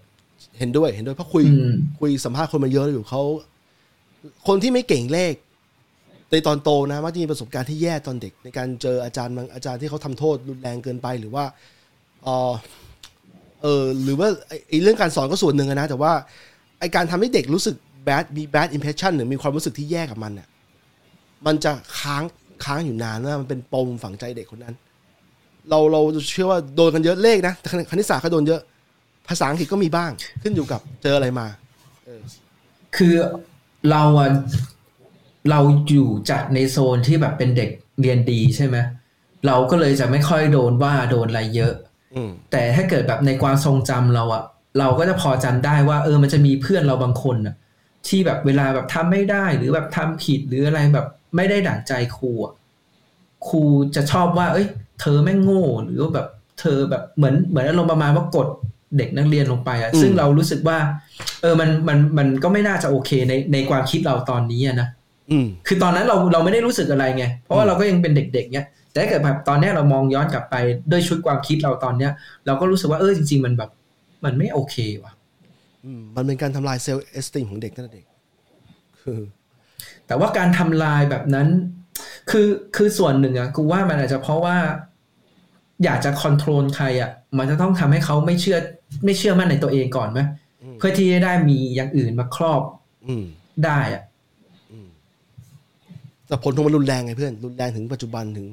เออ แต่ลากยาวแต่อันนั้นเข้าใจได้คือแบบ เพราะมันมีเพื่อนบางคนที่แบบไม่ชอบภาษาอังกฤษไปเลย เพราะไอ้ไอ้ไอ้แบบนี้เหมือนกันนะ ที่แบบเราเคยคุยอย่างเงี้ยว่าเออแบบไปโดนแบบครูว่าแรงๆ โดนครูตี โดนครูตอกตะปูแบบนี้ แล้วแบบเขารู้สึกว่าเฮ้ยภาษาอังกฤษมันไม่สนุก อืม อืมอืมเราไงเราไม่ชอบภาษาอังกฤษเลย เชื่อปะไม่เชื่อ ว้าวเราเราไม่เคยชอบภาษาอังกฤษแต่เราไม่ได้แบบมาจากการการถูกทำโทษแต่เราอะ เกิดจากการถูกเปรียบเทียบเออเราอะเราคือในโรงเรียนเราอะคนเก่งภาษาอังกฤษเยอะมาก แล้วคนที่ accent เป๊ะอะเยอะมาก เออ แล้วเราอะภาษาอังกฤษเราจะอยู่แค่ระดับแบบกลางๆในตอนเด็กเออเพราะว่าตอนมปลายคนเก่งมันออกไปกันหมดแล้วครับมันแบบ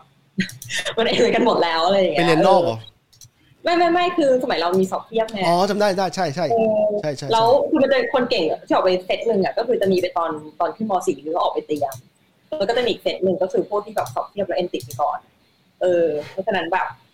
อืมเราก็จะอยู่ก็จะอยู่กลางๆเข้าไปทางเรียนช่วงมปลายอะไรเงี้ย แต่ว่าเราไม่ชอบภาษาอังกฤษตั้งแต่เด็กเพราะว่าเราอะเรา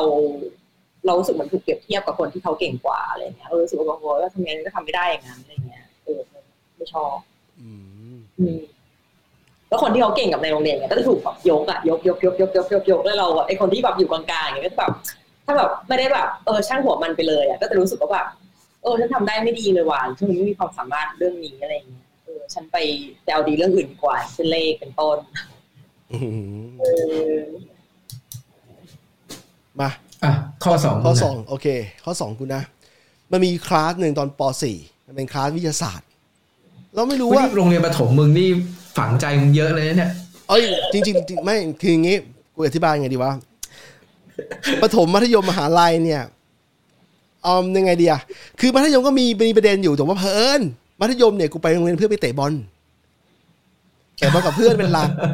ก็เลยไอไอพาที่เกี่ยวข้องกับการเรียนเนี่ยมีมีน้อยแล้วก็โดนลงโทษเนี่ย มีบ้าง แต่ไม่รุนแรงเท่าประถมประถมนี่มีประจานมีทำให้อายเยอะมากในช่วงโดยเฉพาะช่วงเรากำลังขึ้นม .6 ไอ้ยป .6 แล้วเรารู้สึกว่าเรากำลังเติบโตเป็นวัยรุ่นนั้นเรารู้สึกอยากแสดงออกบางอย่างนะโดนประจานเยอะมากแล้วเรารู้สึกว่ามันมีประเด็นเยอะแต่ว่าอันเนี้ยอันนี้คือป .4 ที่จำได้ป .4 แล้ววิชาวิทยาศาสตร์ อาจารย์สอนอะไรอยู่สักอย่างนึงไม่รู้อะอยู่ๆเขาไม่พูดเรื่องต่างประเทศคือสิงคโปร์แล้วเขาก็บอกว่าสิงคโปร์เนี่ย เป็นประเทศเผด็จการ กินหมากฝรั่งไม่ได้นะ แต่ประเทศที่เจริญเขาอธิบายมีประเทศเจริญนะมีรถไฟฟ้าด้วยรถไฟใต้ดิน แล้วก็เป็นประเทศเผด็จการกินหมากฝรั่งไม่ได้ถ้ากินปุ๊บน่ะตำรวจจะมาจับเลยนะ คือกูก็นั่งเรียนอยู่กูนั่งเรียนแล้วกูก็นั่งฟังอยู่กูว่านั้นกูก็อะไรอะ พยายามคิดภาพก่อนอะว่า ตอนนั้นน่ะรถไฟฟ้าไทยยังไม่มีเลย แล้วเราไม่เคยไปต่างประเทศด้วย เราไม่เคยเห็นภาพรถไฟฟ้าเป็นประมาณไหน เราอาจจะเคยดูหนังหนังฮีโร่ของญี่ปุ่นน่ะที่มันมีรถไฟรถไฟฟ้าอยู่ใช่ไหมแต่ว่าเราก็ไปจินตนาการถึงอะไรบางอย่างไอ้ความเจริญเนี่ยเป็นเป็นยังไงวะมีรถไฟฟ้าด้วยนะรถไฟเราคิดถึงหัวลำโพงแล้วก็เป็นรถไฟใต้ดินอะไรอย่างเงี้ยเรากินหมากฝรั่งไม่ได้ตำรวจมาจับเลยอะไรเงี้ยเราก็จินตนาการไปแบบไปเวอร์หน่อยเพราะว่าเราเป็นเด็กแค่จินตนาการมันก็พลั่งพลูใช่ปะ แต่มันฝังใจมากว่าเรารู้สึกว่าสิงคโปร์เป็นเผด็จการเหรอวะ คืออ๋อเดี๋ยวของตา มันเป็นกระจกอะของตา มันเป็นกระจก มันเป็นกระจกอะมันต้องปรับกล้องใหม่ก่อนโอเคต่อไม่มีอะไรสำคัญเออ คือจะบอกว่า จะบอกว่า สุดท้ายแล้วเนี่ย พอ ได้ได้ได้ สุดท้ายแล้วเนี่ย พอโตมาแล้วไปสิงคโปร์จริงๆอะ สตันนิ่งเลยครับ คือ คือมันไอความเป็นเผด็จการที่เขาที่เขาที่อาจารย์ไทยกล่าวหามาเนี่ย แล้วแล้วมาเทียบกับไทยดูนะ คือต้องไปเทียบกับไทยก่อนว่าไทย ตอนนั้นช่วงเวลานั้นนะช่วงเวลาหนึ่งเก้าเก้าสิบหนึ่งเก้าเก้าหนึ่งเนี่ยประเทศไทยอะเพิ่งจะมีประชาธิปไตยแบบมีมีนนายกที่มาจากการเลือกตั้งอะคุณชาชายชุนวันเนี่ย ไม่กี่ปีนี่เอง คือก่อนหน้าชาชายเนี่ยก็เป็นพลเอกเปรมซึ่งซึ่งสุดท้ายเนี่ยมันคล้ายๆลุงตู่ตอนนี้ คือมีการเลือกตั้งแล้วสุดท้ายให้ให้เลือกพลเอกเปรมมา คือมันยังไม่ใช่ประชาธิปไตยเต็มๆแต่ ครูเนี่ยดันไปกล่าวหาประเทศอื่นเป็นประเผด็จการอย่างนั้นอย่างนี้นึกออกไหมแล้วไปกล่าวหาว่าของเขาเนี่ยทำผิดร้ายแรงตำรวจมาจับอะไรอย่างเงี้ยซึ่งกูตลกกูมาฟังย้อนหลังนะวันนั้นกูเป็นเด็กกูก็เชื่อครูไว้ก่อนใช่ปะแล้วกูก็รู้สึกจินตนาการถึงภาพที่น่ากลัวใช่ป่ะแต่พอโตขึ้นมาแล้วเนี่ยแบบถึงถึงเห็นภาพว่าอ๋อมันไม่ได้น่ากลัวนี่หว่าแถมแถมเผลอเนี่ยเขามีสิทธิเสรีภาพบางอย่างมากกว่าเราซะอีก เออไอ้ที่ว่าเขาเผด็จการเนี่ยจริงๆแล้วต้องต้องหันมามองตัวเองด้วยว่ายังไง ก็ประมาณนี้ ออือมแต่กูว่า บางทีครูก็ฟังมาอีกต่อหนึ่งเหมือนกันไหมเอออาจจะครูอาจจะไม่ได้ไปเหมือนกันไง แล้วเราเราเรากล้าเล่าให้เด็กฟังด้วยนะนึกออกไหมมันก็เหมือนการถ่ายทอด ถ่ายทอดสิ่งที่ตัวเองรู้อะอืม มันก็มีโอกาสแหละที่แบบบางคนแบบรู้มาผิดๆแล้วก็มาถ่ายทอดแบบผิดๆทุกวันนี้มันก็ยังมีอยู่เลย เออ เพียงแต่ว่าทุกวันนี้เรามีอินเทอร์เน็ตไงเออ เราก็เลยสามารถ search หาความจริงได้ได้เร็วขึ้นอะไรเงี้ย ใช่ใช่ใช่อืมอะแต่มึงเคยได้ยินอะไรแบบนี้มาก่อนป่ะหรือไม่เคย เรื่องเรื่องเผด็จการอะไรเงี้ยเรื่องความเป็นคอมมิวนิสต์ของประเทศเพื่อนบ้านเราเนี่ย ส่วนใหญ่อยู่ในบทเรียนเลยอะเหรอหมายความว่าไงวะไม่ก็เหมือนก็บทบทเรียนที่เราเรียนเรียนกันนั่นแหละหมายถึงว่าตอนเด็กๆเวลาเราเรียนกันนะมันก็มีความรู้ผิดๆอยู่ตั้งเยอะไหมอะเออใช่ใช่ใช่พวกความรู้ประวัติศาสตร์ที่แบบตอนนี้แบบพอ มึงรู้เยอะขึ้นเรามาอ่านกันเยอะขึ้น เราก็รู้สึกว่า เออ บางอย่างมันก็มีการการตีความเพื่อเข้าข้างตัวเองมากเกินไป แต่บางอย่างก็โอเค อาจจะเป็นตามนั้นอะไรเงี้ยก็ว่ากันไป เออ อะอืมอันนี้ถือว่าสอนผิดไหมล่ะ เออ มันมันยังไงนะขออีกรอบหนึ่งเมื่อใช่กี้ปะไม่คืออย่างเงี้ย คืออย่างเงี้ยมันมันนับว่าสอนผิดก็ไม่ได้ไง คือครูเองอะก็สอนตามแบบเรียนเนาะ เออแบบเรียนมันเชฟมา ครูไม่ครูไม่ได้สอนผิด แต่ไอ้แบบเรียนน่ะมันผิด เออ เอออะไรเงี้ยดังนั้นก็ถ้าเกิดบอกว่าไอ้ที่เรียนมาตอนโรงเรียนแล้วแบบอะไรผิดบ้างอะครูว่าเนี่ยวิชาประวัติศาสตร์เราอะน่าจะผิดเยอะ เออใช่ใช่กูกูแค่ไม่ได้มาพูดถึงเพราะว่ามันมีจุดผิดเยอะมาก จุดจุดที่เป็นประเด็นคืออมความจริงๆแล้วประวัติศาสตร์เป็นเรื่องของแนราทีฟอะหรือเรื่องเล่าอะคือมันมีมันมีผสมผสานระหว่างมุมมองของคนเขียนเขียนเรื่องนั้น กับหลักฐานทางประวัติศาสตอืร์มซึ่งมันสามารถตีความได้อีก คือมีหลักฐานแล้วก็จริงอืมอืมมันไปขุดอย่างที่กูบอกมึงเรื่องบาบิโลนอะ แต่คนอาจจะตีความไม่มันต่างกันก็ได้นึกออกใช่ไหมมันก็เลยกลายเป็นว่าอืมอืมอืมมันเป็นเรื่องของแนราทีฟหรือมุมมองของของของคนเล่าเรื่องมากกว่าด้วยนะแต่ว่าใช่เออแต่ว่ามันมันมีสิ่งที่ต้องที่ต้องมานั่งคุยกันใหม่เพราะว่าเด็กอะโดนเชฟจากจากสิ่งพวกเนี้ยเยอะ เออ แล้วมันดันมีผลนั่นแหละอย่างไม่อย่างที่เสือบอกแหละเออแต่คือที่สำคัญคือแบบเขาก็ต้องยอมรับว่า เออเขาเขาผิดแล้วเขาแบบสามารถมาแก้ให้เรา ฟังได้ว่าเออจริง ๆ ครั้งที่แล้วที่ครูสอนไปตรงนี้ผิด หรือว่าครั้งที่แล้วที่แบบครูบอกไปอันนี้มันไม่ใช่แบบนั้นนะอะไรเงี้ยแต่คือบางทีเขารู้สึกว่าเขาถูกกว่านักเรียนอะนักเรียนไม่มีทางรู้มากกว่าเขาอะไรเงี้ยเอออันนี้มันเป็นเรื่องที่เพลียแล้วจริงๆแล้วว่าทัศนคติของครูแบบเนี้ยมันควรจะถูกเชฟตั้งแต่ก่อนเข้ามาทำงานครูด้วย คือคือครูต้องยอมรับความเป็นฮิวแมนของตัวเองอะว่า ว่าผิดได้นะ เข้าใจผิดได้แล้วก็แก้ไขใหม่แล้วก็เรียนรู้ใหม่เพราะว่าครูต้องยอมรับก่อนว่าต้องเรียนตัวเองกำลังเรียนรู้ไปในตัวด้วยเพราะว่าอย่างกูตอนนี้กูกลับไปสอนเด็กเนี่ยกูต้องยอมรับว่าพอเราต่างอายุต่างกับเด็กสิบปีตอนนั้นgap แรกคือสิบปีนะเราเรียนรู้ว่าเราเรากำลังไปเรียนรู้เขาบาง part part หนึ่งเหมือนกัน ที่เราไปทำเหมือนไปสอนเขาจริงแล้วก็เรียนรู้พฤติกรรมเขาว่าเขาโตมากับเจอเจอกับอะไรบ้าง อะไรเนี้ยคือถ้าครูปิดตัวเองก่อนแต่แรกแล้วเนี่ยมันก็กลายเป็นแบบแต่ส่วนใหญ่แล้วเหมือนเอาจริงๆนั้นในมุมมองมุมมองของเราตอนนี้ที่มองกลับไปในในอดีตอะเราก็พบว่าครูเนี่ย เปรียบเหมือนเป็น Agent Smith ของรัฐบาล Agent Smith อะในในใน Matrix อะคือรัฐบาลอะส่งครูมาเป็น Agent Smithโคลนนิ่งครูออกมา อาจจะมีครูบางคนที่ที่ที่พาเราไปหน่อยนึง แต่ว่าโดยเอเวอเรสต์แล้วอะมันคล้าย ๆกัน แล้วก็ส่งต่อความคิดที่มันที่เขาเชฟมามีมีความคิดบางอย่างที่เชฟกันมาส่งต่อกันมา เพื่อจะมาเชฟเด็กอีกทีหนึ่งเหมือนกัน อะไรประมาณนั้นน่ะเออ อันนี้อันนี้ครูผมถ้าใครฟังอยู่ก็ขอโทษนะครับ ผมไม่ได้ตั้งใจจะว่า ถ้าคุณไม่ใช่ ถ้าคุณไม่ใช่เอเจนต์สมิธนะครับ โอเค เราขึ้นข้อที่สามแล้วเปล่ามีมีเสริมในเรื่องที่แบบ ไม่รู้เมื่อกี้คุยอะไรกันนะ แต่ว่าเห็นพี่พิมพ์มาบอกว่าแบบเหมือนอารมณ์ว่าครูแบบผิดแล้วไม่ยอมรับผิดอะไรอย่างนี้ป่ะเออพี่เสือพิมพ์ใช่ไหมของของเราอะ แบบคล้ายๆกันอะคือเราจำได้ไว้ตอนสมัยอยู่ป .4 ป .4 เอ๊ะทำไมตอนประถมนี่โดนกระทำเยอะขนาดนี้เนี่ยก็ เป็นเด็กอะเขาก็ใช้อำนาจในการข่มเราว่าเออเดี๋ยวเดี๋ยวตอนโตเนี่ยเดี๋ยวนะขอขัดนิดนึงบิ๊กบิ๊กเนี่ยมึงอาจจะไม่รู้ตัวเองว่ากำลังโดนอยู่ก็ได้นะไม่ไม่คือไม่คือคืออย่างที่กูบอกไงกูอะมันดันเป็นแบบเด็กอยู่ในกรอบตลอดจนแบบเออนั่นแหละกูเลยไม่ได้มีข้อสงสัยอะไรพวกนี้ไงดังนั้นกูก็เลยแบบเป็นพวกแบบไม่ได้รู้สึกว่ากูโดนกระทำอะไร แต่ว่าโอเคนะคือเข้าใจได้ที่แบบบอกบอกกันไงตอนนั้นมึงอาจจะเป็น Agent Agent Smith Junior กำลังจะแบบ ใช่ใช่ใช่อ้าวก็ก็จะว่าอย่างนั้นก็ได้นะ เพราะว่ากูก็อยู่ในกรอบมาตลอดนะ เออเออเข้าใจได้เข้าใจแต่ตได้อนเด็กอะเราก็ไม่ได้ไม่ได้ไม่ได้หือไม่อือไม่ได้รีเบลไม่ได้อะไรนะแต่เราแค่แบบเก็บไอสิ่งที่เราถูกกระทำแบบไม่ได้แต่ว่าแบบเราเฟชั่นแล้วแบบทำไมวะแบบอะไรอย่างเงี้ยก็อย่างกับอย่างตอนป .4 เนี่ยจำได้ว่าสอนเรื่องเรื่องความสูงของภูเขาแบบภูเขาที่สูงที่สุดในโลกอะไรอย่างเงี้ยภูเขาฮิมาลัยอะไรใช่ป่ะอืมแล้วแบบมีความสูงเท่านี้อะไรอย่างเงี้ยแล้วฉันแล้วเราก็จำได้เว้ยว่าแบบ เราไปอ่านมาที่หนึ่งข้างนอกแบบเรียนอะเหมือนบอกว่าวัดความสูงมันต้องวัดจากระดับน้ำทะเลอะไรอย่างงี้ใช่ปะแล้วเราอะอืมป .4 คือเราไม่รู้ว่าระดับน้ำทะเลคืออะไร แต่ในแบบเรียนมันไม่มีนะมันแค่บอกว่าภูเขาลูกเนี้ยสูงเท่านี้อะไรอย่างเงี้ยเราก็เลยเหมือนแบบยกมือถามแบบประมาณว่า เนี่ยเราแบบความสูงอะแบบเท่านี้แล้วเราจำได้ว่าแบบพอวัดจากระดับน้ำทะเลแล้วครูรู้ไหมคะแล้วระดับน้ำทะเลคืออะไรแล้วมันอยู่ตรงไหน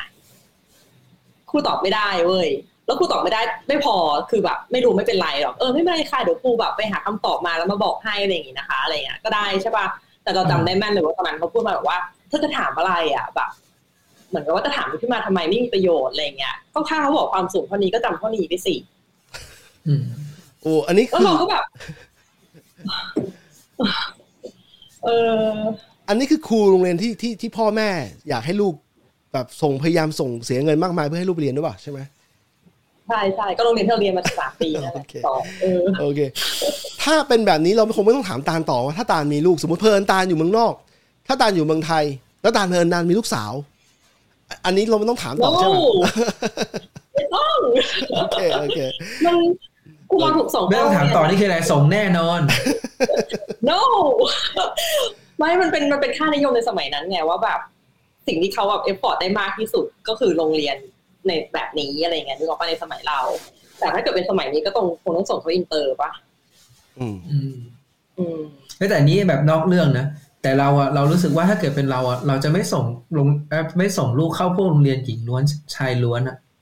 อืมอืมเพราะว่าเรารู้สึกว่าสังคมภายนอก มันไม่มีสังคมไหนที่แบบมันอยู่แค่ผู้หญิงอย่างเดียวหรือผู้ชายอย่างเดียวอะอืมเราก็อยากให้ลูกโตแบบอยู่ในอยู่ในสังคมที่แบบมันเหมือนสังคมจริง ๆ หน่อยอะอืม ไม่เป็นไรบิ๊กเราก็หาเอาข้างนอกได้ไม่คือไม่ไม่เอาจริงๆคือตอนเราตอนเราอยู่เราก็ไม่รู้สึกอะไรนะว่าแบบ มันจะต้องแบบหญิงล้วนชายล้วนมันจะแปลกอะไรเฮ้ยคือน้องเราก็เรียนชายล้วนได้วยมั้งแล้วเราก็เลยไม่รู้สึกอะไร เพราะว่าเราก็เคยเจอเพื่อนน้องที่บอกว่ามันไม่ใช่ว่าอยู่ปิดโลกเลยว่าแบบฉันจะไม่ได้เจอผู้ชายทุกสามปีอะไรอย่างเงี้ยเพราะของเราเรียนเตรียมประถมได้ไงแบบอยู่จะไม่เจอผู้ชายถึงสามปีผู้ชายคือสิ่งแปลกประหลาดที่แบบโอ้ตัวเชื้อโรคหรือเปล่าน่ะฉันจับไม่ได้อะไรอย่างเลยมันก็ไม่ใช่แต่คือ มันมันแค่แบบแต่เราว่านะข้อดีของของการที่อยู่แบบโรงเรียนล้วนนะคือทำให้เราเปิดรับเรื่อง เรื่องเพศสภาพมากขึ้นนะไม่มากขึ้น มันเปิดให้เราเปิดรับเรื่องเพศสภาพ เออ มากกว่าคนเอเวอเรจหรือเปล่าวะเป็นเพราะราะเราเปิดใจเรื่องนี้แล้วกันเออ เรื่องเรื่องแบบ gender อะไรอย่างเงี้ย เออคือเพราะว่าด้วยความที่มันแบบอยู่ในแบบสังคมที่แบบเป็นอ่าแบบเซ็กซ์เดียวกันอะ เอางี้ดีกว่าเป็นเซ็กซ์เดียวกันเพราะเซ็กซ์กับ gender ไม่เหมือนกันถูกปะอืมเออทีนี้มันก็จะมีพวกแบบความหลากหลายทางทางแบบ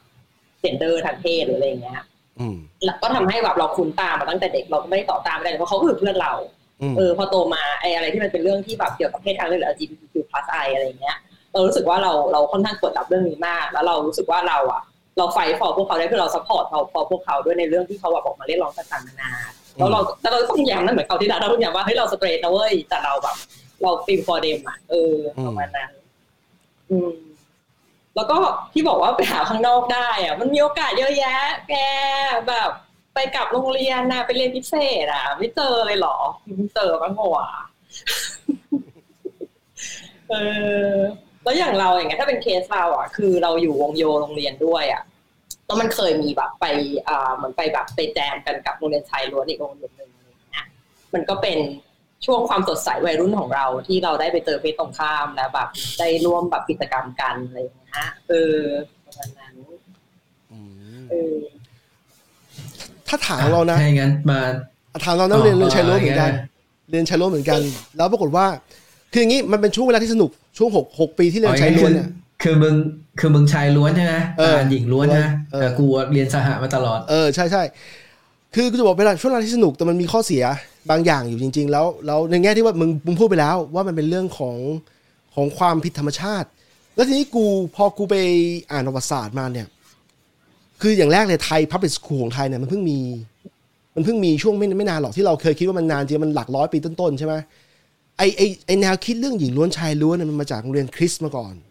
ที่ที่มันเป็นแนวคิดทางคริสเตียนเนี่ยที่ที่เขามองว่ามันช่วงเวลาของเด็กวัยรุ่นเนี่ยมันไม่ไม่ควรจะมาแบบมันควรจะบริสุทธิ์อะมันไม่ควรจะมา ไม่ควรจะมาคุกคีกันในเวลานั้น แล้วไทยก็เอามาเรียนแบบตั้งพอตั้งโรงเรียนไทยบ้างก็ตั้งโรงเรียนชายล้วนเหมือนกันหญิงล้วนเหมือนกัน เป็นต้นก็จะบอกว่ามันมันมันเป็นลักษณะของของที่ที่เชฟมาจากความคิดทางศาสนามาก่อนนะ แต่เราไม่ค่อยรู้กัน แต่คือถ้าถามกูตอนเนี้ยในฐานที่คนที่ผ่านช่วงเวลาแบบนี้มา ถ้ากูเลือกได้กูจะให้เลือกเรียนโรงเรียนที่เป็นธรรมชาติคือหญิงหญิงชายเหมือนเพื่อเรียนรู้ความหลากหลายทางเพศในลักษณะของของของหญิงชาย แล้วก็อืม แต่จริงๆแล้วประสบการณ์เราคล้ายตานะในแง่ที่ว่า เราเข้าใจเรื่อง LGBT เพราะว่าพอเรียนเรียนชายล้วนเนี่ย สุดท้ายเด็กวัยรุ่นมันไม่มีทางออก มันก็ต้องมีคนที่ออกออกตุ้งติ้งหน่อย คือบางคนมารู้ตัวตอนเป็นชายล้วนนะว่าตัวเองเป็นคนชอบ อันนี้เราก็ไม่แน่ใจนะมันเกิดจากอะไรแต่ว่าบางคนเนี่ยเป็นคนที่อยากเป็นผู้หญิงตอนอายุมัธยม แล้วบางคนเนี่ยก็มาชอบผู้หญิงแบบนั้น เอามาชอบกระเทยพูดง่ายๆในในตอนมัธยมอะไรอย่างเงี้ยมันเป็นเรื่องธรรมชาติที่การปรับตัวเข้าหากันเนี่ยเออ ซึ่งซึ่งดีหรือเปล่าก็ไม่รู้นะ เอออะทีนี้มาข้อสามอะมีมีคำถามจากคุณจ๋าบอกว่า แล้วการอยู่หญิงล้วนหญิงล้วนชายล้วนนี่ผลต่อ relationship ไหมถ้าถามอะถามตาลก่อน มีผลไหมตาลกินนมอยู่อะกินนมอยู่เหรออ่าสังกันถ้าถามผมบอกว่าผู้ชายไม่กล้ากินนมในห้องถ้าถามผมผมบอกว่ามี เพราะว่า เพราะว่าการการเป็นเดนวนชายล้วนเนี่ย มันมีแต่ฮอร์โมนเพศชายอะ โอเคมันมีกระเทยก็ใช่แต่ว่าสุดท้ายแล้วเนี่ยผู้ชายมันจะอยู่ด้วยกันเยอะมันเตะบอลด้วยกันเล่นมีแต่ความรุนแรงมีแต่คำสบทนึกออกปะมันจะเป็นมันจะพอกลับมาเจอผู้หญิงใหม่ในตอนมหาลัยแล้วมันจะทำตัวไม่ถูก อันนี้พูดแบบง่ายๆที่สุดเลยทำตัวไม่ค่อยถูกเข้าหาไม่เป็น แล้วเราไม่รู้ว่าโลกของเขาเนี่ยเขาคิดอะไรยังไง เพราะว่าพอเป็นผู้ชายเนี่ยผู้ชายมันจะผู้ชายไม่ไม่มีเมนใช่ป่ะฮอร์โมนเนี่ยมันจะไม่มันจะวิ่งแบบหนึ่งคือฮอร์โมนเน้นความรุนแรงเน้นความแบบความอะไรอะความเป็นชายอะ แต่พอไม่เข้าใจความแปรปรวนของผู้หญิงเนี่ยมันก็จะงงๆหน่อยนึงอะไรแบบนี้เป็นต้น มีผลแต่ว่าสุดท้ายเนี่ยมันมันเรียนรู้ได้ แต่กว่าจะเรียนรู้ได้เนี่ยอายุสิบห้าแล้วนะมันก็ช้าไปนิดนึงอะไรแบบนั้นเออแล้วตานะ relationship นี่หมายถึงหมายถึงแบบ as a couple ชายหญิง relationship ใช่ไหมไม่ได้หมายถึงว่า relationship แบบเพื่อนต่างเพศปะคิดว่านะตอบสองอย่างแล้วกันเออได้ได้เอออย่างสองอย่าง จริงๆมันก็เหมือนกันแหละ ก็คือเราอย่างเราอะไม่มีผลว่า คือแบบ ก็เห็นอยู่อะเพิ่งก็เห็นเราตั้งแต่ปีหนึ่งอะว่าเราก็ไม่ไม่ได้ไม่ comfortable กับเพื่อนผู้ชาย อืมเออเรา comfortable ด้วยซ้ำแล้วกับเพื่อนที่เป็น LGBTQI+ อย่างเงี้ย เราก็ comfortable อืมเออ ที่เราอยู่ด้วยเราเลยรู้สึกว่ามันไม่มีผลแต่ว่าเราว่ามันน่าจะ individual ด้วยด้วยละมั้งว่าแบบสมมติว่า ที่บ้านสอนมายังไง ความหัวแข็งหัวอ่อนของตัวเอง แค่ไหนนึกออกปะสมมติว่าเราเป็นคนหัวอ่อนอย่างเงี้ยแล้วเราถูกสอนมาว่าให้อยู่ในกรอบอย่างเงี้ยเราก็คงอยู่ในกรอบแล้วเราก็คงแบบอุ้ยผู้ชายอะไรอย่างเงี้ยเออ แต่ตอนเนี้ยเราก็แบบอุ้ยผู้ชายก็ปีเก้าหัวเลยก็อะคนละแบบเออแล้วอย่างที่เราบอกเมื่อกี้ว่าแบบ มันมีช่วงที่แบบช่วงที่เราเข้าสู่วัยรุ่นอะเรา เราได้ไปแบบทำกิจกรรมกับโรงเรียนชายล้วน ซึ่งมันก็ทำให้เราแบบ engage กับ เพื่อนต่างเพศอะในช่วงที่มันควรจะ engage นึกออกว่าเราเออบางคนเราก็ยังคิดอินทัชจนถึงตอนนี้ ซึ่งเราก็รู้สึกว่าตรงนั้นน่ะอาจจะทำให้เรารู้สึกว่าเราเราไม่ได้ ไม่ได้มี ไม่ได้ struggle อะในการที่จะแบบ build relationship กับเพื่อนต่างเพศแต่มันก็คือจริงๆมันเป็นความรู้สึกความคิดของส่วนบุคคลอยู่ดีถูกไหมล่ะต่อให้เรียนหญิงล้วนหรือชายล้วนอะไรเงี้ย แต่สุดท้ายแล้วแต่ละบุคคลมันก็ไม่เหมือนกันใช่ไหมใช่เราว่าเราว่าเราแต่คนมากกว่า เพราะว่าไม่ได้หมายความว่าคุณเรียนหญิงล้วนหรือชายล้วนแล้วโลกภายนอกโรงเรียนจะไม่เจอเพศต่างเพศเลยอะเอออืมอืมเราเรา อืมใช่ไม่แต่เราเรากำลังคิดไม่แต่มันก็จะมีบางคนที่ไม่นี่ไหมที่แบบพ่อแม่ส่งเข้าหญิงล้วน เพราะว่าแบบไม่อยากให้แบบเจอผู้ชายด้วย แล้วก็เวลามีคนมารับมาส่งอะไรเงี้ยพ่อแม่มารับมาส่งเองเลยอะ สมัยเราไม่น่ามีป่ะนั่นมันน่าจะแบบยุคแบบสี่แผ่นดินอะไรอย่างเงี้ยป่ะเอ้ยสี่แผ่ไม่นดิแต่มันมีจริงๆนะไม่โรงโรงเรียนน้อยมากสี่แผ่นดินนะตาลอ๋อเหรอใช่ช่วงปลายสี่แผ่นดินก็ได้ ช่วงแบบอปริศนาอะไรอย่างเงี้ยเออคือช่วงแบบน่าจะเป็นช่วงก่อนเจนเราอะอย่างเจนเรามันไม่ได้ซีเรียสขนาดนั้นอะเขาเอาเข้าโรงเรียนแบบนี้ เป็นเพราะว่ามองเรื่องเรื่องค่านิยมทางการศึกษามากกว่า เพราะว่าอืมเออแต่อันนี้แบบเบสออนประสบการณ์ของตัวเองกับ กับ close circle เรานะ อืมนี่พัดบอกบอกว่าอะไรนะ แฟนผมบอกว่าอะไรนะเขาเรียนหญิงล้วนก็มีเพื่อนที่ท้องตอนมัธยมอ๋อคือต่อให้เรียนเรียนหญิงล้วนมึงก็ไม่รอด ขึ้นอยู่กับเออขึ้นอยู่กับก็างที่บขึ้นอยู่กับคนน่ะเออขึ้นอยู่กับคนเออมันมันแต่มันออกมาแต่ว่าแต่อาจจะถ้าเกิดคิดคิดในอีกแง่ได้ไหมว่า แบบ ก็เรียนเรียนหญิงล้วนมันก็เลยไม่รู้จักว่าแบบจะ no มีปฏิอสัยู่มไม่พันธ์รู้กับว่าผู้ชายไงหรือเปล่าอยู่ด้วยกันแล้วเขาคุยอะไรกัน เราไม่รู้เราไม่รู้แรไม่งอยากนะรู้ด้วยเออยิ่งยิ่งเป็นใน environment ที่อยู่ไม่มีเพศตรงข้ามที่ทำให้แบบต้องแบบมานั่งวอรี่ว่าแบบ เราจะคุยอะไรได้แค่ไหนอะคือกับผู้หญิงด้วยกันเองอะ มันคุยเยอะมากนะเออและและน่ากลัวมากนะ เวลาผู้หญิงอยู่รวมกันเกินห้าคนอะน่ากลัวเลยอะตามพวกคำนี้ที่แบบว่าทำไมต้องห้าคนนะ ไม่ไม่เป็นตัวเลขสมมุติเมจิกนัมเบอร์แต่คือแบบประมาณนั้นน่ะเอออ๋ออะเรามีเวลาเหลือนิดหน่อย เราพอดีคิดว่ามันน่าจะทันนะก็เลยมีข้อสามข้อสามน่าจะทันป่ะเรามาเริ่มข้อสามกันดีกว่า ข้อสามตามมาพอดีเลย ขอสี่ข้อ ได้ได้ได้อะตามให้ตามแถไม่มไม่เอาเอาเอาสามข้อก็ได้เราเราแค่แบบลังเลว่าเราจะพูดเรื่องไหนดีระหว่าง ระหว่างเกี่ยวกับเรื่องแบบเรียนกับเรื่องเครื่องแบบเพื่อลดความเหลื่อมล้เอาเอาเอาทั้งสองอย่างเลยำ ก็เรื่องเอาเรื่องแบบเรียนก่อนละกันเออเพราะเราว่าเครื่องแบบกับความเหลื่อมล้ำนี่น่าจะยาว เออ เออ ไอเรื่องเรื่องเรื่องแบบเรียนอย่างเงี้ย ไอเรื่องเนื้อหาที่สอนน่ะ มันบางอย่างมันเป็นการอินเจกแบบ ความความคิดแปลกๆอะหรือ logic แปลกๆเข้ามาในหัวเด็กอะ อย่างอืมเช่นยกตัวอย่างง่ายๆอย่างเช่นพวกวรรณคดีคลาสสิกของไทยอะอืมเออแบบที่เขา romanticize พฤติกรรมที่มันบิดเบี้ยวของ ของสิ่งที่เขาเรียกว่าตัวเอกหรือพระเอกหรือนางเอกอะอืมหรือการเลเวลความเป็นแบบว่า เอ้ย คนนี้คือเป็นตัวเอกเป็นพระเอกเราแบบที่จริงๆเขามีพฤติกรรมที่บิดเบี้ยว แต่เขาไม่ได้อธิบายว่าแบบสิ่งที่เขาทำมันไม่ดี อืมเอเออแล้วเราเวลาเขาสอนเขาก็เหมือนยกตัวเนี้ยเป็นตัวเอกแล้วทีนี้ในความคิดของเด็กมันก็แบบว่าอ๋อแบบพระเอกนางเอกตัวเอกแบบ มันเป็นโรโมเดลได้อะนึกออกว่าอืมอืมอ่ายกตัวอย่างสมอจะเรียบเรียงไม่ดียกตัวอย่างเช่นเรื่องขุนช้างขุนแผนอย่างเงี้ย อืม เออตัวเอกหรือพระเอกของเรื่องอะที่ที่เราเข้าใจกันนะนะก็คือขุนแผนใช่ปะอืมเออแล้วตัวเอกทางฝั่งหญิงอะก็คือวันทองถูกปะซึ่งอาจบางคนอาจจะแบบแบบเลเวลเขาเป็นตัวร้ายไปแล้วว่าแบบอีนางวันทองสองใจหรือหลายใจมีหลายผัวอะไรเงี้ย แต่กับขุนแผนเองอะซึ่งเราไป romanticize แบบเขาว่าแบบ หรือมีดิสร้างค่านิยมว่าแบบผู้ชายเจ้าชู้เมียเยอะคือเรื่องที่โอเครับได้ ขุนแผนรักรักกันนะ เออ อะไรอย่างเงี้ย เออ หรือแบบหรือเรื่องเรื่องพระพิมณีอย่างเงี้ย สินสมุทรหรือสุดสาครนะที่ฆ่านางยักษ์อะทั้งทางๆที่เขาเลี้ยงตัวเองมาหรือสักอย่างว่าสังทอง สังทองต่อสังทองสังทอง เอออย่างเงี้ย คือก็ก็ไม่ได้แบบมีแบบบทลงโทษหรืออะไร หรือเป็นการแบบอย่างตอนเราเรียนก็ไม่ได้บอกว่ามันเป็นสิ่งที่ไม่ดีแต่แบบเพียงเพราะว่าเขาเป็นเผ่าพันธุ์ที่ต่างจากเรา หรือแบบ appearance เขาแบบ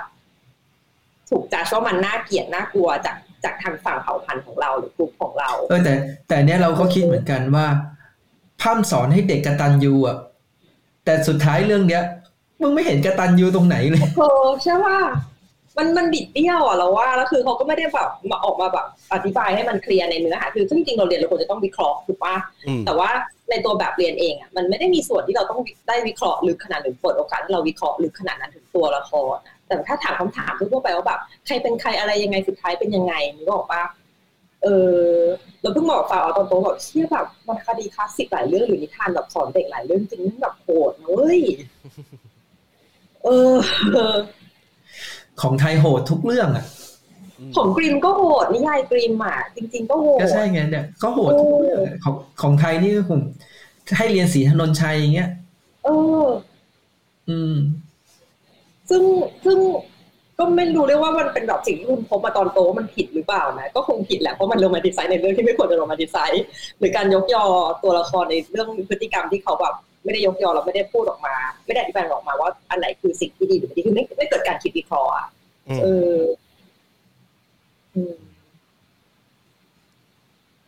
อะนั่นแหละอันอันนี้คือข้อสามของตาลใช่ไหมใช่โอเค มาของบิ๊กบ้าง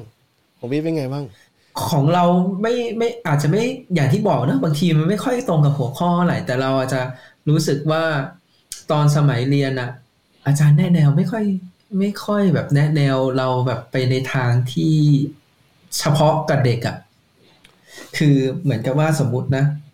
สมมุติว่าเด็กคนนี้เก่งแบบนี้ เด็กคนนี้เก่งแบบนี้เขาก็แบบไม่ได้แนะนำว่าเออควรจะไปเรียนทางสายนี้สายนี้อะไรเงี้ยเขาจะพยายามผลักดันเด็กให้เรียนแบบหมอวิศวะ อะไรที่แบบเป็นเป็นเป็นทางสายนั้นอะที่เขาสามารถส่งออกนักเรียนออกไปแล้ว แล้วแบบสามารถเคลมว่าเออโรงเรียนเนี้ยมีเด็กนักเรียนติดพวกนี้เยอะอะไรเงี้ยอืมอืมเหมือนเป็นผลงานของโรงเรียนอะแต่ว่าเรียกว่าอะไรมองเด็กเป็น เป็นผลงานเหรอแต่ว่าไม่ได้มองที่ตัวเด็กว่าเออเด็กจริงๆเหมาะสมจะแบบไปเรียนอะไรอะไรเงี้ยจริงๆเรื่องนี้แม่งมันเกี่ยวพันกับความเป็น ความเป็นการความเป็นแบบที่ต้อง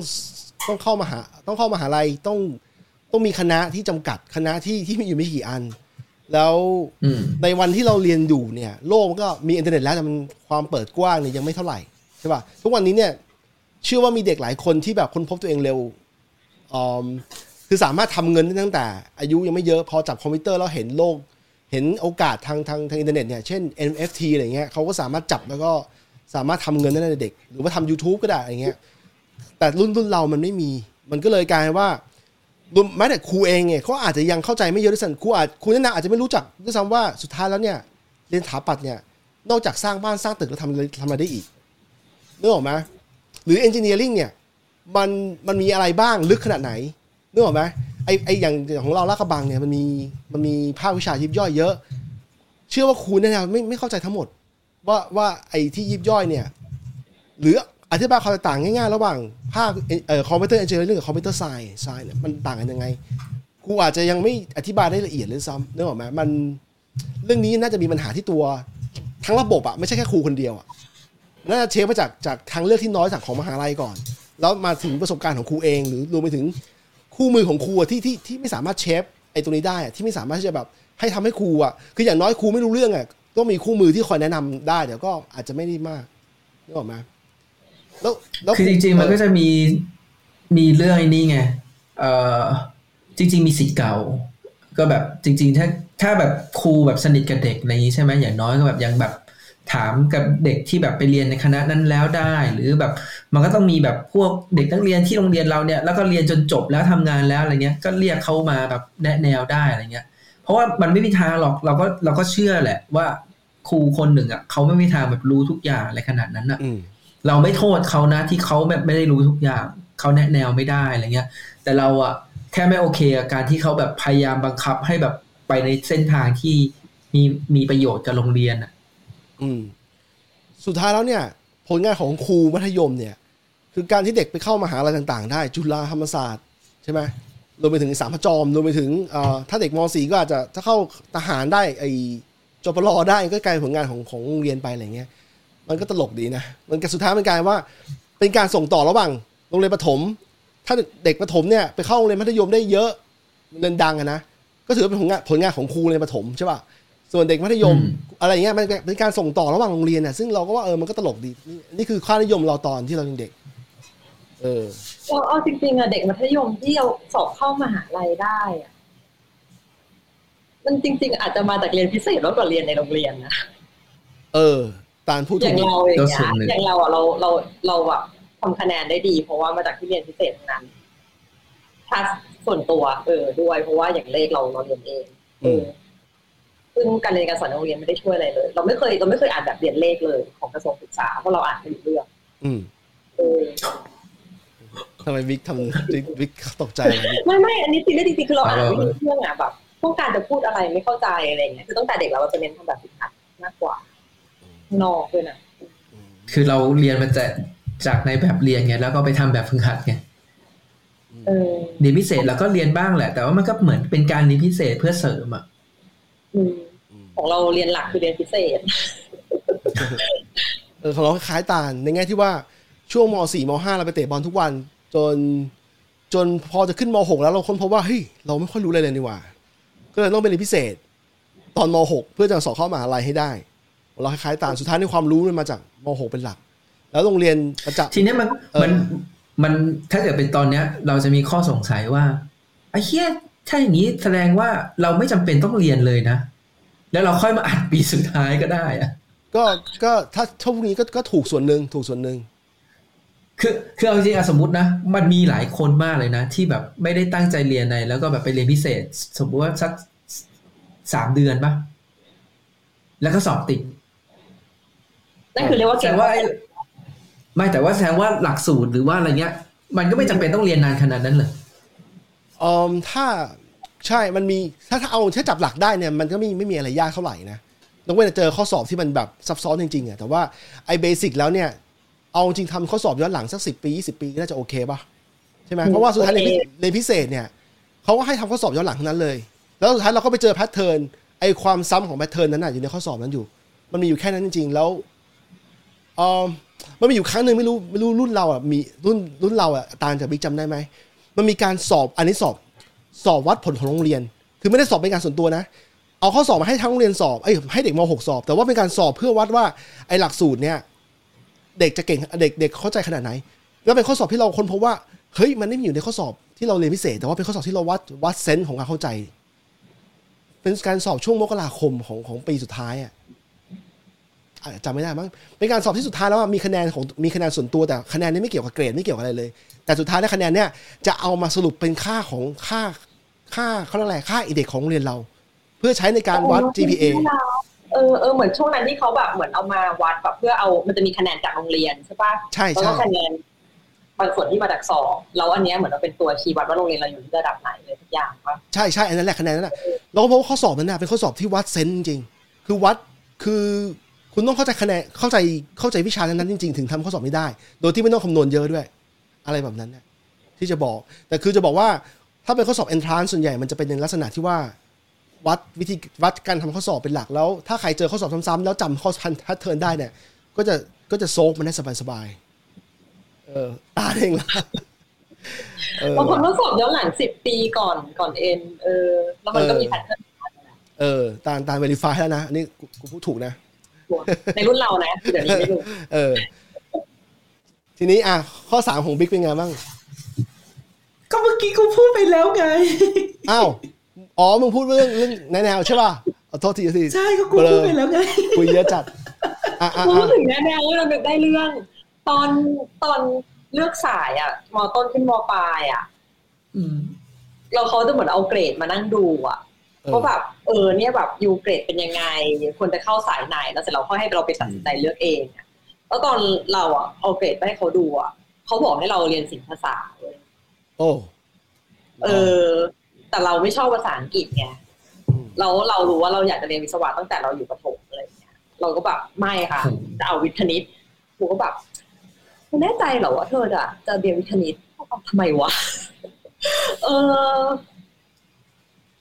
ผมถามไม่มีอะไรเออสุดท้ายก็ก็ก็มาทางนี้ถ้าไม่รู้ถ้าเลือกถ้าเลือกศิลปภาษาตามครูก็ไม่รู้ว่าจะตอนนี้จะทำอะไรอยู่จะบอกว่าเนี่ยเราแม่งแบบไม่ไม่สนุกเลย เพราะเราแม่งไม่มีปัญหากับกลุ่มกับอะไรเท่าไหร่เลยเออจะบอกว่าตาลทักมาเรื่องนี้ทำให้เราจำได้ว่าไอ้ทางเลือกตอนมัธยมปลายเนี่ยจากมต้นเชื่อมปลายแล้วลงเลือกศิลปภาษาศิลป์คำนวณหรือวิทย์คณิตเนี่ยโอ้โหทำไมทางเลือกมันจำกัดขนาดนี้วะใช่ป่ะเออมันจำกัดมากทั้งมัสนองอย่างไม่ได้เหรอวะทั้งวิทย์ทั้งภาษา เออ มันกลายเป็นแบบว่า แล้วแล้วทำไมสายวิทย์อยากเรียนภาษาฝรั่งเศสไม่ได้ยังไงในเมื่อเฮ้ยได้บางโรงเรียนอ๋อที่เป็นเป็นแบบแต่โรงเรียนเราไม่เตรียมเนี่ยมีโรงเรียนโรงเรียนเราไม่ได้ มันเลยกลายโรงเป็เรียนนเราไม่มีใช่เออมันเลยกลายเป็นอ้าวแล้วสุดท้ายถ้าคุณอยากรู้ฝรั่งเศส คุณก็ต้องไปเรียนรู้ตัวเองอย่างที่เป็นต้น แล้วต่อโตขึ้นมาเราไปไปฝึกภาษาเยอรมันแป๊บหนึ่งกันนะเพื่อไปเข้าใจอะไรบางอย่างเพราะว่าภาษาเยอรมันกับภาษาอังกฤษอะมันมีความความเขาเรียกอะไรอะเชื่อมโยงกันเยอะ เชื่อมโยงกันเยอะมาก ถ้าถ้าเผอิญเผอิญคุณเรียนเรียนไปพร้อม ๆ กันเนี่ยมันก็ไม่ได้เสียเวลาเกินไปนัก แล้วก็อาจทำให้ใครบางคนเข้าใจรากศัพท์ได้เยอะเยอะขึ้นด้วยอะไรเงี้ยเป็นต้นคือจะบอกว่ามันเชื่อมกันหมดภาษายุภาษาเขาเรียกภาษาในกลุ่มลาตินเนี่ยภาษายุโรเปียนเนี่ยมันมันไม่จำเป็นที่ต้องแบบมาฟิกแบบนี้ไงฟิกไอเดียแบบนี้ไงเอออะอะข้อสามของมึงอะข้อสามกูเชื่อว่าอันนี้อาจจะเขย่าความเชื่อของหลายๆคน เพราะว่าที่ที่ทักทายมาเนี่ยเป็นเป็นพวกเดียวกันหมดนะฮะ ก็คือเรียนเรียนคณะ engineering มันจะบอกว่า จะบอกว่าไอ้คำแปลที่แปลว่า engineering แปลว่าวิศวกรรมศาสตร์เนี่ยสำหรับกูนะ ความเห็นกูนะ มันผิด งงวะงงวะอะมึงก็เฉลยดิคืออย่างนี้เเฉลยดีวะคืออย่างนี้คืออย่างนี้ เราเองนี่นะ เราก็เรียนเราก็อยู่กับคำนี้มาตลอดแต่เด็ก ตอนเด็กๆอยากเรียนคณะวิศวะใช่ป่ะตอนเด็กๆอยากเรียนคณะวิศวะเราก็สอบให้มันได้ขึ้นมา แต่พอโตขึ้นมาเดินเจอโลกกว้างเผอิญไปมิวเซียมไปมิวเซียมที่มันเกี่ยวกับการเดินเรือ แล้วไปเห็นตำรา engineering เกี่ยวกับการเดินเรือเนี่ยโอ้โหแม่งเป็นสิบหนาเตอๆอะแบบเป็นสิบสิบเล่มอะแล้วพูดถึงเกี่ยวกับอธิบายโครงสร้างของเรือการออกแบบเรืออะไรอย่างเงี้ยการทำเครื่องจักรเอ้เครื่องยนต์เรือมันทำงานยังไงอะไรเงี้ยแล้วแล้วเราทึ่งมากจริงๆไม่นับไม่นับพวกวิชาเกี่ยวกับเทคโนโลยีที่เราสนใจนะพวกทางเสียงทางอะไรอะ แล้วเราก็พบว่าสุดท้ายเนี่ยมีใครบางคนเนี่ยมาแปลคำว่า engineering มาแปลว่าเป็นวิศวกรรม วิศวกรรมเนี่ยมันแปลว่าสิ่งปฏิเอ่อสิ่งที่พระวิษณุทำวิษณุกรรม วิษณุก็คือเป็นเป็นเป็นทำเอ่อเป็นเทพของฮินความเชื่อของของทางฮินดู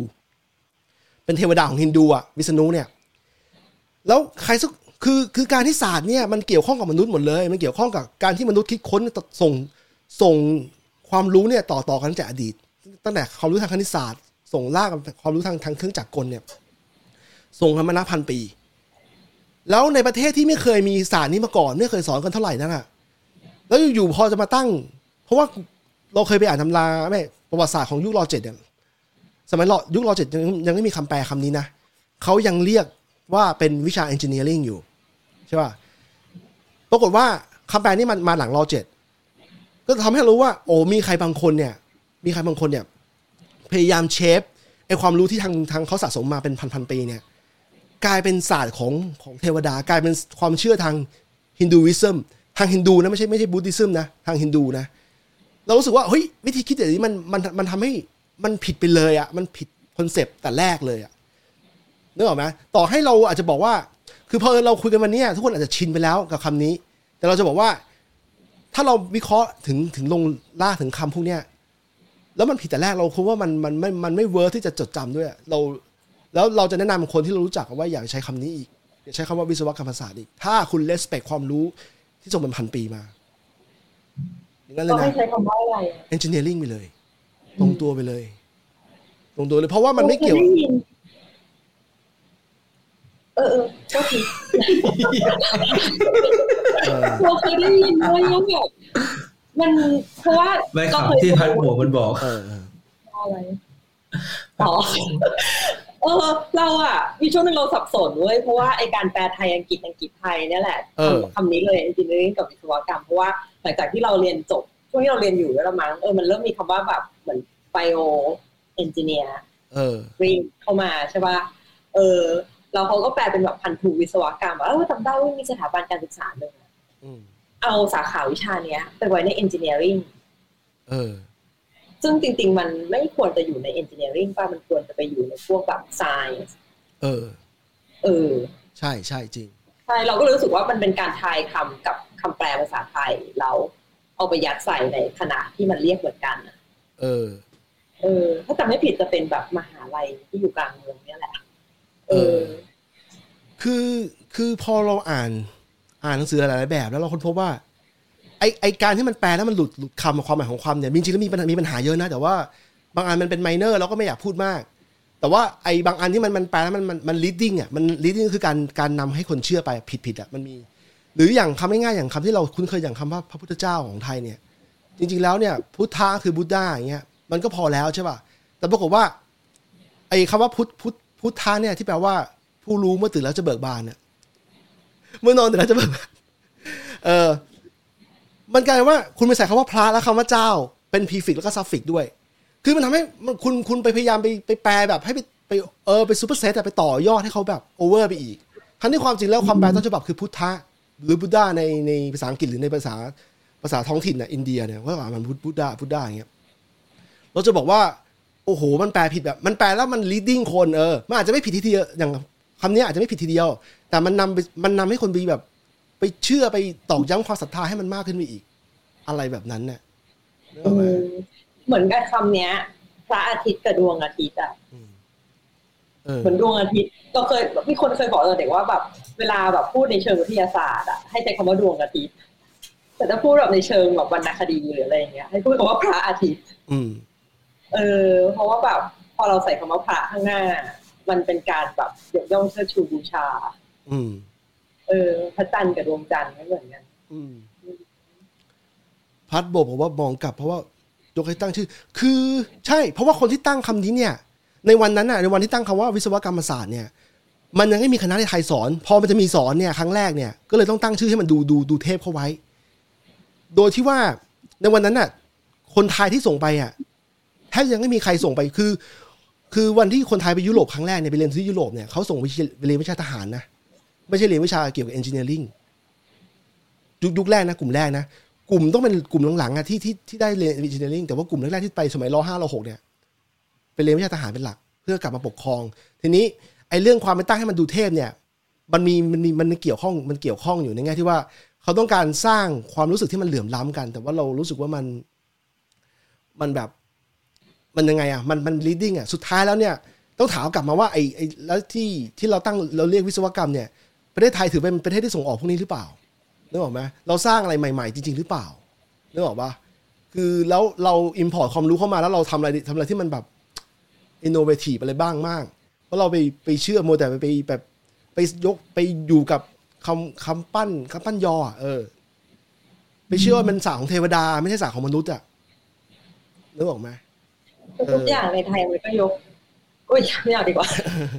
ไม่แต่พอมันมาถึงทุกวันนี้มันก็กลายเป็นแบบเป็นแค่คำแล้วอะนึกออกใช่กูพูดถูกมึงพูดถูกอันนี้อันนี้เรามองเรามองมาที่ปัจจุบันนะนะเราเออเราเข้าใจว่าเออในอดีตมันเป็นแบบนั้นแหละ แต่ทีนี้พอมามองในปัจจุบันอะ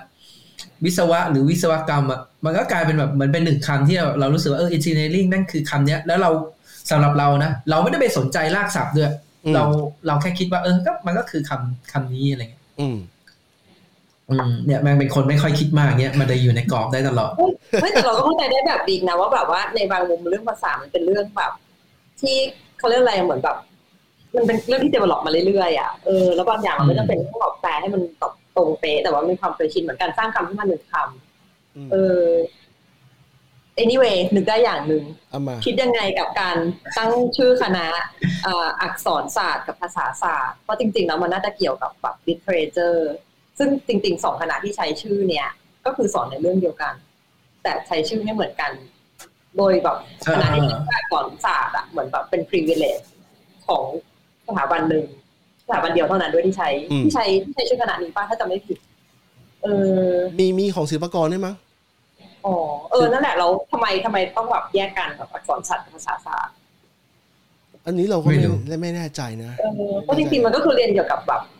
จริงๆ ตัวบาตัวตัวดีกรีมันคือ Bachelor of Art ป้าอาจจะเป็นแบบ literature หรืออะไรก็ว่าไปอืมเออซึ่งอันเนี้ยมันก็ถ้าเกิดเราเราสงสัยเรื่องวิศวกรรมศาสตร์มันก็เลยทำให้เรานึกถึงว่าเออแล้วอย่างอักษรที่เขาแปลมา หรือแบบเด็กคณะหลังๆหน่อยที่ตั้งมาอะไรเงี้ยเขาใช้คำว่าภาษาศาสตร์อืม เออ เอ้ยเราเคยมีเพื่อนที่ชื่ออักษราเนี่ยนะไออักษรานี่มันหมายหมายถึงอะไรนะ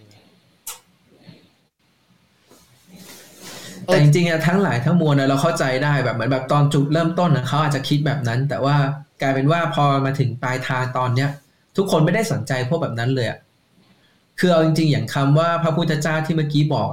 สุดท้ายพอมาถึงทุกวันเนี้ยเราก็ไม่ได้รู้สึกว่ามันเหนือหรือว่าอะไรขนาดนั้นอะแต่เออก็เข้าใจได้นะว่าเออรากศัพท์จริงๆมันแค่นั้นมันก็มีความหมายนั้นแล้วอะเออไม่ต้องไปเติมอะเออ แต่มันกลายเป็นว่าการที่เขาเติมอะมันทำให้ทุกวันเนี้ยเราก็ไม่ได้รู้สึกว่าไอ้การเติมมันทำให้แบบดูยิ่งใหญ่อะไรขนาดนั้นอะ อืม อืม หรือว่าจริงๆมันมาจากมันมันจากคำว่าก็อดที่แบบพระเจ้าใช่ไหมใช่ ก็เลยอะไหนๆก็พูดอ๋อเอาเติมตรงกลางอย่างนี้เหรอใช่ ใช่อืมอะตาลมีอะไรมีข้อที่สี่ของตาลเอาอันนี้เพิ่งข้อสามไปแล้วเหรอ ใช่ใช่ข้อสารหมายถึหงมดการแล้วการแปลการแปลคือถ้าให้เราลากลากคำพวกนี้มีเยอะเหมือนเหมือนเอ้ยพูดเลยเก็บไว้ตอนใหม่เออดีกว่าได้ได้เหมือนมีจุดในประวัติศาสตร์อะที่ที่เราคุยเรื่องประวัติศาสตร์เราคุยเพราะว่ามีมีแต่เราไม่ได้เอามาพูดเพราะว่ารู้ว่ามันผิดเยอะแยะไปหมด หรือว่าแล้วเราไม่ฟันธงว่าผิดนะ มันเป็นเรื่องที่ว่าเราเห็นว่ามันเป็นผิด แต่ว่า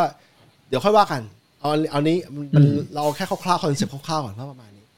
เอออืมคือจริงๆอะต้องแยกแยกให้ออกก่อนด้วยว่าสิ่งที่เพิงพูดอะเพิงพูดตอนจุดเริ่มต้นไง เออว่าเออจุดเริ่มต้นมันเป็นแบบนั้นอะมันมันไม่โอเค แต่ว่าไอ้จอนมันที่มันเดินทางมาจนถึงทุกวันเนี้ยไอ้คำเนี้ยมันไม่ได้มันไม่ได้เป็นแบบนั้นแล้วแค่นั้นเองอะไรเงี้ยแหละ จริงๆมันยังเป็นอยู่มีผลอยู่นะมีผลอยู่ แต่ว่าเหรอมึงอาจจะไม่ได้รู้สึก แต่เราไม่ได้รู้สึกใช่เราอาจจะไม่ได้รู้สึกเออมันมีผลอยู่มันมี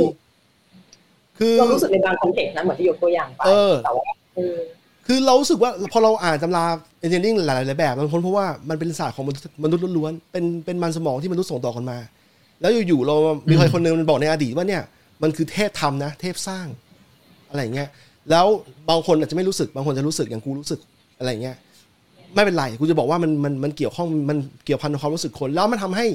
ส่วนหนึ่งที่คณะนี้มันพ o p ูล่าเนี่ยส่วนหนึ่งเพราะมันมีชื่อเรียกที่มันดูเทพๆด้วย แต่แต่บางคนอาจจะไม่รู้ไม่รู้สึกว่ามันเท่มันอะมันมัน มันมันเทพหรือเปล่าบางคนจะไม่รู้สึกนะแต่ว่ากูจะบอกว่ามันเกี่ยวข้องอยู่กูไม่มันฟังดูกูไรู้สึกดีอะมันฟังดูดีอะเออเหมือนกรุงเทพเนี้ยเมืองเทพสร้างเนี้ยเอออะไรอย่างเงี้ยประมาณเนี้ยคือมันมันซึมซับอยู่ใน culture แต่เราไม่ไม่ได้รู้สึกว่าอย่างกูกับตานอยู่กรุงเทพมาตลอดชีวิตใช่ป่ะเอ้ยไม่ไม่ตลอดชีวิตออกมาแล้ว แต่ว่าจะบอกว่าการที่อยู่กรุงเทพเนี่ย มันมีประเด็นบางอย่างอยู่นะเฮ้ยเราอยู่กรุงเทพนะ เราไม่ได้อยู่ต่างจังหวัดนะเว้ยมึงนึกออกไหม มันมีมันมีอยู่แล้วไงในความอะรู้สึกกูก็ไม่ต้องตื่นเช้าแบบมึงใช่แล้วไงใช่กูจะบอกว่าไอ้ไอ้กะไอ้ไอ้แค่คำเนี่ยแค่คำที่เราบอกว่ามันแค่คำเนี่ยแต่มันมีผลต่อความคิดความนึกคิดคนเออ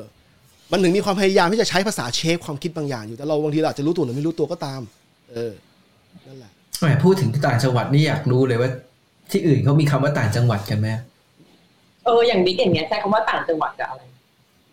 ก็ไม่เป็นไรเราไม่ได้สนใจเลยไม่ไม่คือใน context ของตัวบิ๊กเองเวลาบิ๊กพูดคำว่าต่างจังหวัดบิ๊กจะหมายถึงเออก็เรา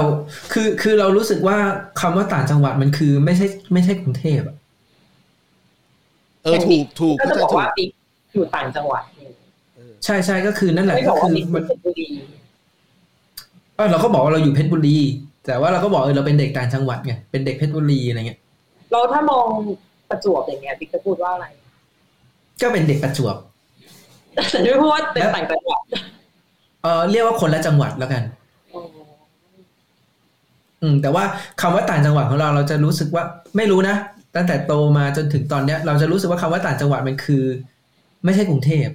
ใช่ใช่ความหมก็เลยอยากถูกก็เลยอยากจะรู้ว่าที่อื่นนะเขามีไหมแบบ ไม่ใช่เมืองหลวงเราก็เลยมีคำศัพท์นี้อะไรเงี้ยประเทศอื่นใช่ป่ะเมืองอื่น ๆ ที่ไม่ใช่เมืองหลวงอะไรเงี้ยประเทศอื่นใช่ปะ เออเออเออเอ่ออย่างอย่างนิวซีแลนด์มีบ้างแต่ไม่ไม่มาก คือมันคือนิวซีแลนด์ประเทศมีห้าล้านประชากรห้าล้าน เมืองเมืองหลักไม่ใช่เมืองหลวงนะ เมืองหลักของเขาอะคือโอ๊กแลนด์ซึ่งมีประมาณล้านล้านกว่าล้านห้าเกือบเกือบสองล้านอะ ซึ่งมันกินเป็นหนึ่งในสามแล้ว ดังนั้นเนี่ย คนส่วนใหญ่จะมี assume assumption ว่ามีความรู้สึกว่าคนส่วนใหญ่อยู่ที่โอ๊กแลนด์เป็นหลัก แต่ความจริงคือไม่ใช่ไง มันมีอีกสองในสามที่ที่อยู่ที่อื่นอยู่กระจายตัวตามตาม ตามตามนอ๋อกอไม่แต่แต่ก็เลยก็เลยอยากรู้ว่ามันมีคำศัพท์ไหมที่แบบเอาไว้เรียกอะไรเงี้ยไม่มีคืออย่างคำว่าต่างจังหวัดเนี่ยคือมันมีคำศัพท์เลยไงว่าเออถ้าไม่ใช่เด็กกรุงเทพเราก็จะเรียกว่าเด็กต่างจังหวัด ไม่มีทั้งหมดเลยคือ คืออีกที่เหลือที่ไม่ใช่กรุงเทพทุกคนเป็นเด็กต่างจังหวัดหมดเลยอะไรเงี้ยเราเราว่าเพราะว่าการแบ่งการปกครองมันไม่เหมือนกันด้วยอะคืออย่างถ้าอย่างของออสเตรเลียอย่างเงี้ยมันจะมีเป็นรัฐใช่ปะเออ ถ้าเกิดว่ามองรัฐเราคือรัฐเราเนี่ยรัฐอื่นเนี่ย ถ้าไม่เรียกชื่อรัฐไปเลย เราก็จะบอกว่า interstate ก็คือรัฐอื่น แต่ถ้าเกิดว่ามองแค่ภายในรัฐเราเดียวกันเองเนี่ยมันก็จะมีแบ่งเป็นแบบเขต metro กับเขต regional ก็คือเขตเขตแบบ metro อะเขตแบบอืมอืมตัวเมือง เขตตัวเมืองเออซึ่งมันก็จะแบบมีหลายหลาย suburb หลายเขตอยู่ในนั้นแล้วก็ regional ก็คือเขตที่เขามองว่าเป็นแบบชนบท ซึ่งในชนบทก็จะมีเมืองใหญ่อีกอะไรอย่างเงี้ยเออก็จะมองเรียกกันอย่างนี้คือเป็นเรียกเรียกคำตามตามลักษณะของของการแบ่งเขตไปเลยอะแต่จะไม่มีแบบเฮ้ยฉันแบบกรุงเทพฉันต่างจังหวัดหรือฉันเมืองหลวงหรือไม่ใช่เมืองหลวงอะไรอย่างเงี้ยอืมแสดงว่าแสดงว่าที่อื่นเขาก็แบบไม่ได้แบบแบ่งแยกเหมือนเราอะเนอะแต่ญี่ปุ่นก็แบ่งว่าแบบอินากะอย่างเงี้ยแบบบ้านนอกไม่รู้เราไม่เดี๋ยวเดี๋ยวลองลองถามลองเอ้ยแต่ถาม เออเดี๋ยวไว้ถามเมีย แต่ว่าจริง ๆอะคำว่าบ้านนอกอะ มันก็ไม่ได้แบ่งว่าคุณเป็นเด็กโตเกียวหรืออะไรเงี้ย ถ้ามาจากโอซาก้าเขาเรียกว่าเด็กบ้านนอกไหมอะเออไม่รู้อะลองลองถาม เออนั่นแหละ คือมันมันไม่ได้แบ่งเหมือนของของที่เมื่อกี้เราหมายถึงอะ ถ้าเกิดแบบของเรามันคือกรุงเทพกับอื่น ๆ เลยอะอืมมันจะไม่มีความหมายอื่นเลยนะแล้วแล้วคือในไอ้ความเด็กเด็กบ้านนอกเนี่ยมันสามารถจะเป็นแบบสมมติเราอยู่เพชรบุรีลืมไปว่าจริงๆอินากะมันเหมือนแปลว่าบ้านเกิดก็ได้ คือ คือยูไม่ได้เป็นคนถิ่นนี้ยูเป็นคนถิ่นอื่นก็คือแบบเออเหมือนเหมือนสมมติว่าอย่างเราอยู่เพชรบุรีเงี้ยแต่ถ้าเกิดเขาไปอยู่แบบชันชานๆแบบอยู่แบบเหมือนอะสมมตินะ เป็นแบบเป็นเหมือนกันเหลี่ยงหรืออะไรเงี้ยบางทีเราก็จะเรียกว่าตรงโซนนั้นนะมันคือบ้านนอกใช่ไหมเอออืมแต่ว่าไอ้คำว่าต่างจังหวัดอะมันคือกรุงเทพกับต่างจังหวัดเลยอะอืมใช่ใช่อืมอะไรเงี้ย แล้วรูปแบบการปกครองรวมไปถึงงบประมาณที่เอามาลงเนี่ยก็ต่างกันด้วย ต่างกันด้วย อันนี้ชัดเจนแล้วก็ แต่จริงๆจะบอกว่าประเทศอย่างอย่างนิวซีแลนด์ที่มันเป็นรัฐเดียวแล้วก็เป็นมีความเป็นเมืองใหญ่กับเมืองเมืองยิบย่อยอยู่เนี่ย มันมีความรู้สึกบางอย่างของของของความแตกต่างระหว่างคนในเมืองใหญ่กับคนที่ที่อยู่นอกนอกนอกรอบเออรอบรอบนอกเหมือนเหมือนกันอยู่ มีความรู้สึกอยู่ว่า มีความรู้สึกที่แบบไม่อ t ิจุดบางอย่างที่มันไม่ค่อยตรงกันเท่าไหร่ด้วย มีมีมีอันนี้มี แต่ว่าเพอมันไม่มีศัพท์เรียกชัดเจนว่าเป็นต่างจังหวัดหรือกรุงเทพอืมอืมซึ่งกูจะบอกว่า เอาจริงนะ ถ้าโครงสร้างแบบเดียวกันกับกูกับประเทศไทยอะที่มีกรุงเทพเป็นเมืองที่โตโตแล้วเรียกตัวเองว่าเป็นกรุงเทพเนี่ยกับต่างจังหวัดที่แบบโดนทิ้งเนี่ยโดยเฉพาะไกลๆอีสานอะไรอย่างเงี้ย ถ้าเป็นพวกยุโรปนี่โดนโดนคนแบบ ประท้วงหนักกันนะนึกออกไหมนี่เขาคือเขาอาจจะไม่ยอมกันแล้วว่ามันทำไมมันปล่อยให้เกิดอะไรแบบนี้ขึ้นมาได้ เออ นั่นแหละที่จะบอก ที่ผ่านมามันเป็นโครงสร้างบางอย่างที่เราก็อยู่กับมันนะแล้วเราก็ไม่มีใครแบบ question มันมากนัก เออ ใช่กันวันนี้ก็น่าจะประมาณนี้นะคนละทุกสี่แล้วล่ะ เออสี่ตานสี่ตานก่อนมาโอ้ยอยากอยากอยากก่นยังอยากได้สี่ใช่ไหมอะสี่ก็เลยสี่ของทุกคนก็ได้เรารู้ว่าทุกคนอาจจะอยากพูดเรื่องนี้ยังไงบ้างทุกคนยังไงแบบบ้างว่าเราเหมารวมเนอะไม่ได้ดีเลได้ยได้มามาเลย เออ อันเนี้ยคือมันเป็นต่อเนื่องมาจากทรงผมไว้เราเลยคิดได้ว่าแบบที่เมืองไทยมันจะมีเครื่องแบบนักเรียนอะแล้วเราก็ถูกแบบเราก็ได้ยินมาตั้งแต่เด็กอะว่าแบบเออ มีเครื่องแบบนักเรียนอะเพื่อลดความเหลื่อมล้ำอืม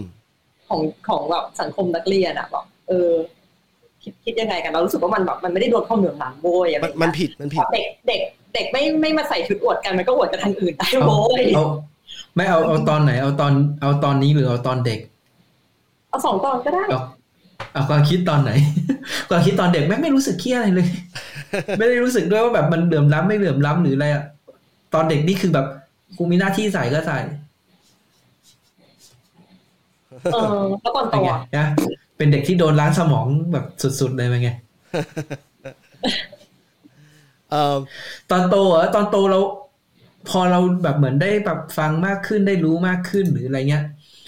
เราเองก็ก็คิดเหมือนกันนะ เหมือนกับว่า เอ๊ะจริง ๆ แล้วมันแบบมันทำให้ผู้ปกครองบางคนน่ะ มีค่าใช้จ่ายเพิ่มขึ้นจริง ๆ ว่ะอะไรเงี้ยอืมอืม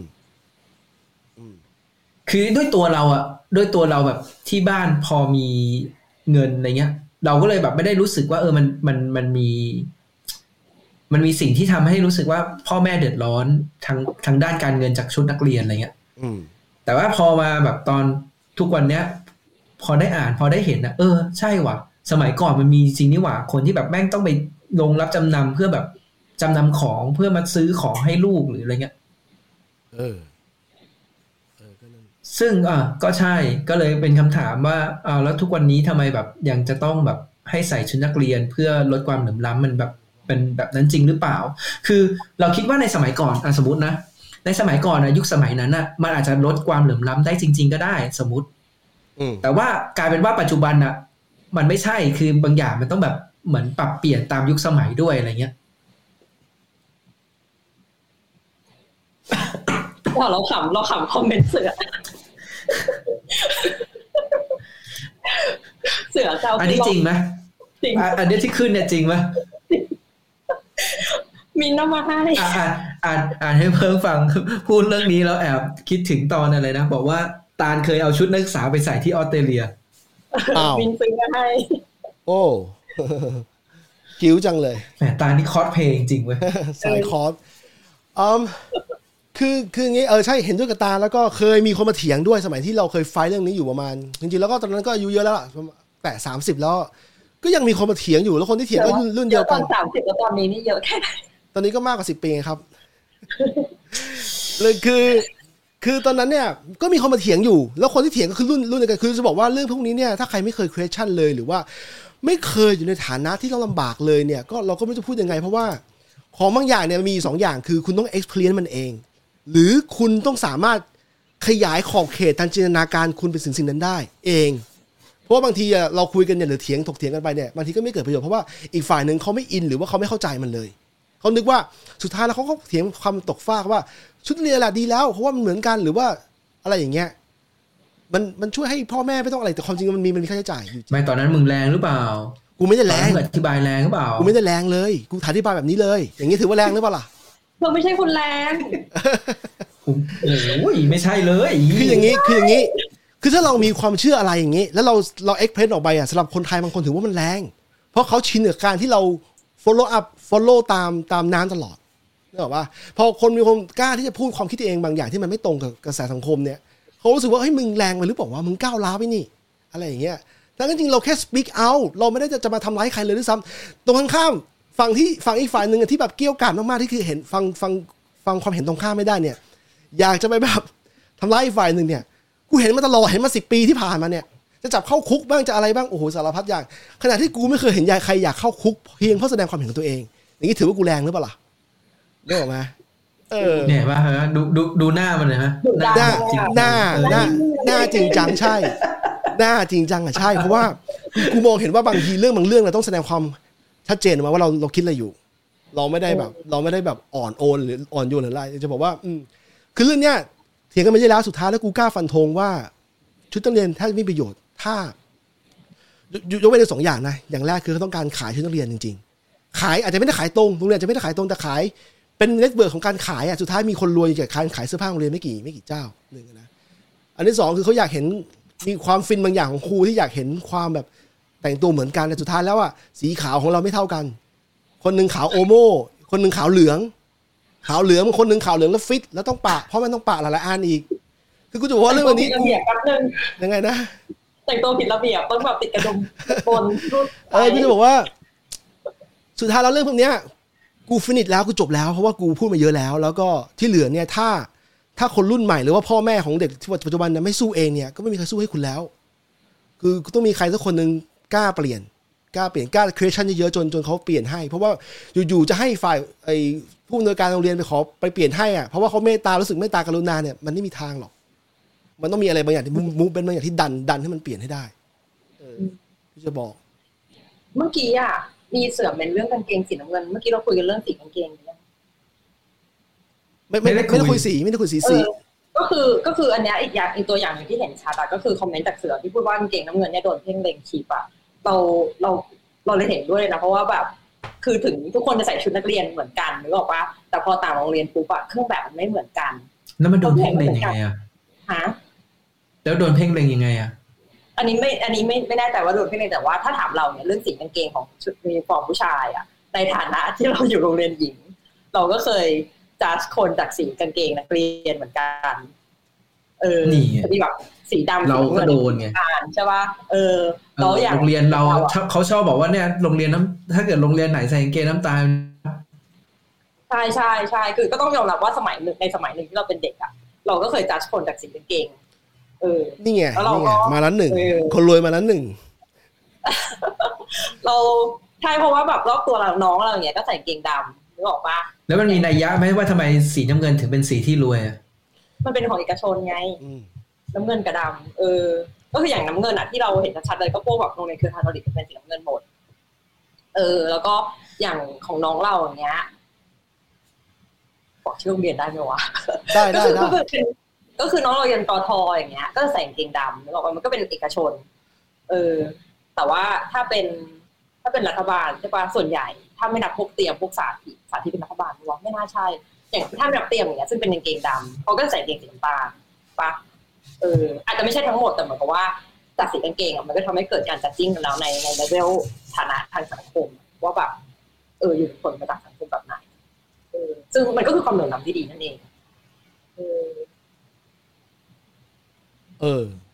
แต่นั่นแหละคือคือเราเองก็เหมือนกันคือเราเราแบบเรียกอะไรอะหมด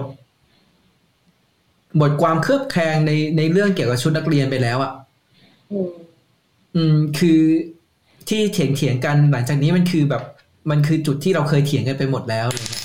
ใช่ใช่ อืม ดังนั้นก็คือไม่ได้สนใจแล้ว เพราะว่าลูกกูไม่ไม่ไม่ได้ใส่อะไรยูนิฟอร์มในไทยอยู่แล้ว กูมาใส่ยูนิฟอร์มที่นี่แทนเออไม่ใช่ที่นี่ไม่มีนะที่นี่ก็มีที่ที่ออสก็มีเพราะว่ารับมาจากอังกฤษไงอังกฤษใส่ยูนิฟอร์ม เอออืมเออ แต่คือมันไม่มีคนมาอ้างว่าแบบ ใส่เครื่องแบบเพื่อลดความเหลื่อมล้ำอะไรอย่างเงี้ยคือมันแบบอืม bullshit ชอบชอบชอบ expression คืออ๋อคือจะบอกว่า สุดท้ายแล้วเนี่ย กูก็พาลูกมันอยู่เมืองนอกแล้วดังนั้นกูก็ไม่ซีเหมือนกันกูจะบอกว่ากูจะบอกว่าที่ทั้งหมดแล้วเนี่ย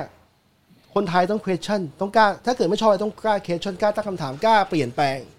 เพราะว่าถ้าคุณไม่เปลี่ยนเองก็ไม่มีใครเปลี่ยนให้คุณ นี่กูทิ้งทิ้งทิ้ง keyword ไว้ไม่แต่จริงๆอะคือ ถ้าเกิดสำหรับกูอะกูก็คงคิดว่า กูไม่สามารถเปลี่ยนได้ ดังนั้นถ้าเกิดกูไม่สามารถเปลี่ยนได้กูก็ต้องพา ลูกกูไปอยู่ในที่ที่มันเปลี่ยนไปแล้ว หรือว่าอยู่ในที่ที่แบบ เอออยากให้อยู่อะ อืมอืมใช่ใช่อืม แค่นั้นเลย ใช่ใช่กูพูดมาเยอะแล้วกูเหนื่อยสิบปีที่ผ่านมา สิบกว่าปีด้วยไหมสิบเนี่ยปีกูไม่พูด กูกูรู้สึกว่ามันไม่จำเป็นต้องไปพูดแล้วอะอืมเออเออหมายความว่าไงหมายความว่ามันเลยมันเลยจุดของรุ่นเราที่ต้องมานั่งพูดกันเรื่องนี้แล้วปล่อยให้เป็นของคนรุ่นใหม่หรือว่ายังไงอ๋อเปล่าเปล่าเพราะว่า เพราะว่าเราเหนื่อยกับเลี้ยงลูก ก็พอแล้วอะเออมันแบบไม่ไม่อยากจะต้องไปไฟท์อะไรเยอะกว่านั้นแล้วอะเออเออใช่ใช่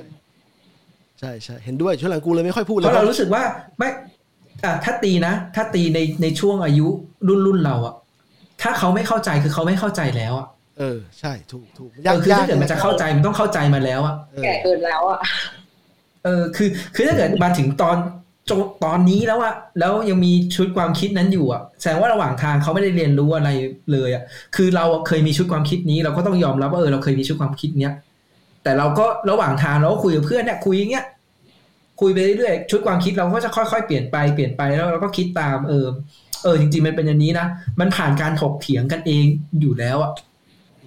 คือเราไม่อย่างเงี้ย เราเถียงกับเพิงเนี้ยมันไม่ได้เถียงโดยการที่แบบเรารู้สึกว่าเฮ้ยเฮี้ยมึงไม่มีเหตุผลหรืออะไรเงี้ยอืมแล้วก็ฟังเออของมึงคิดอย่างนี้อะของกูคิดอย่างนี้นะสุดท้ายแล้วอะมันอาจจะคิดเห็นไม่ตรงกันก็ได้ แต่ว่าเราก็ยอมรับว่าสิ่งที่มันพูดมีส่วนถูก หรือว่ามันอาจจะ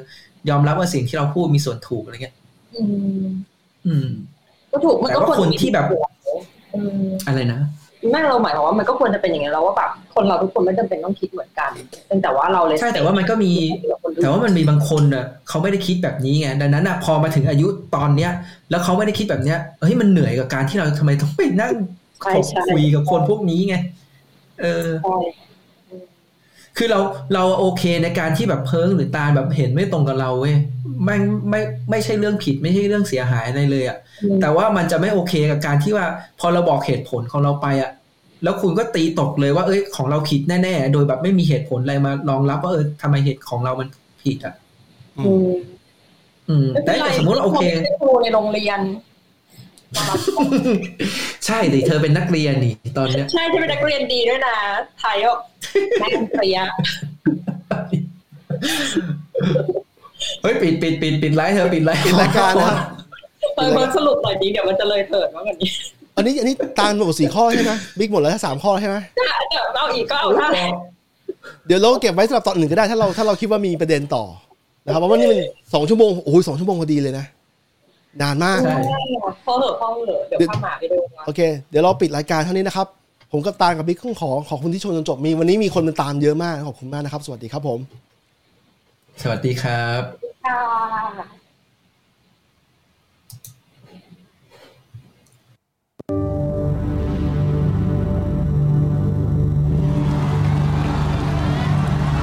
อะ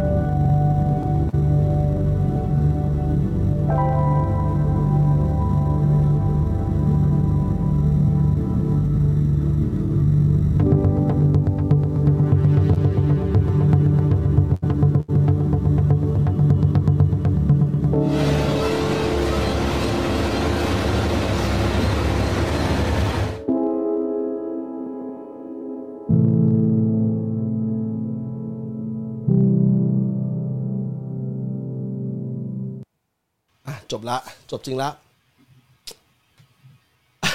ยังยังไม่จริงอ่าเนี้ยอ่าเนี้ยอันเนี้ยจบจริง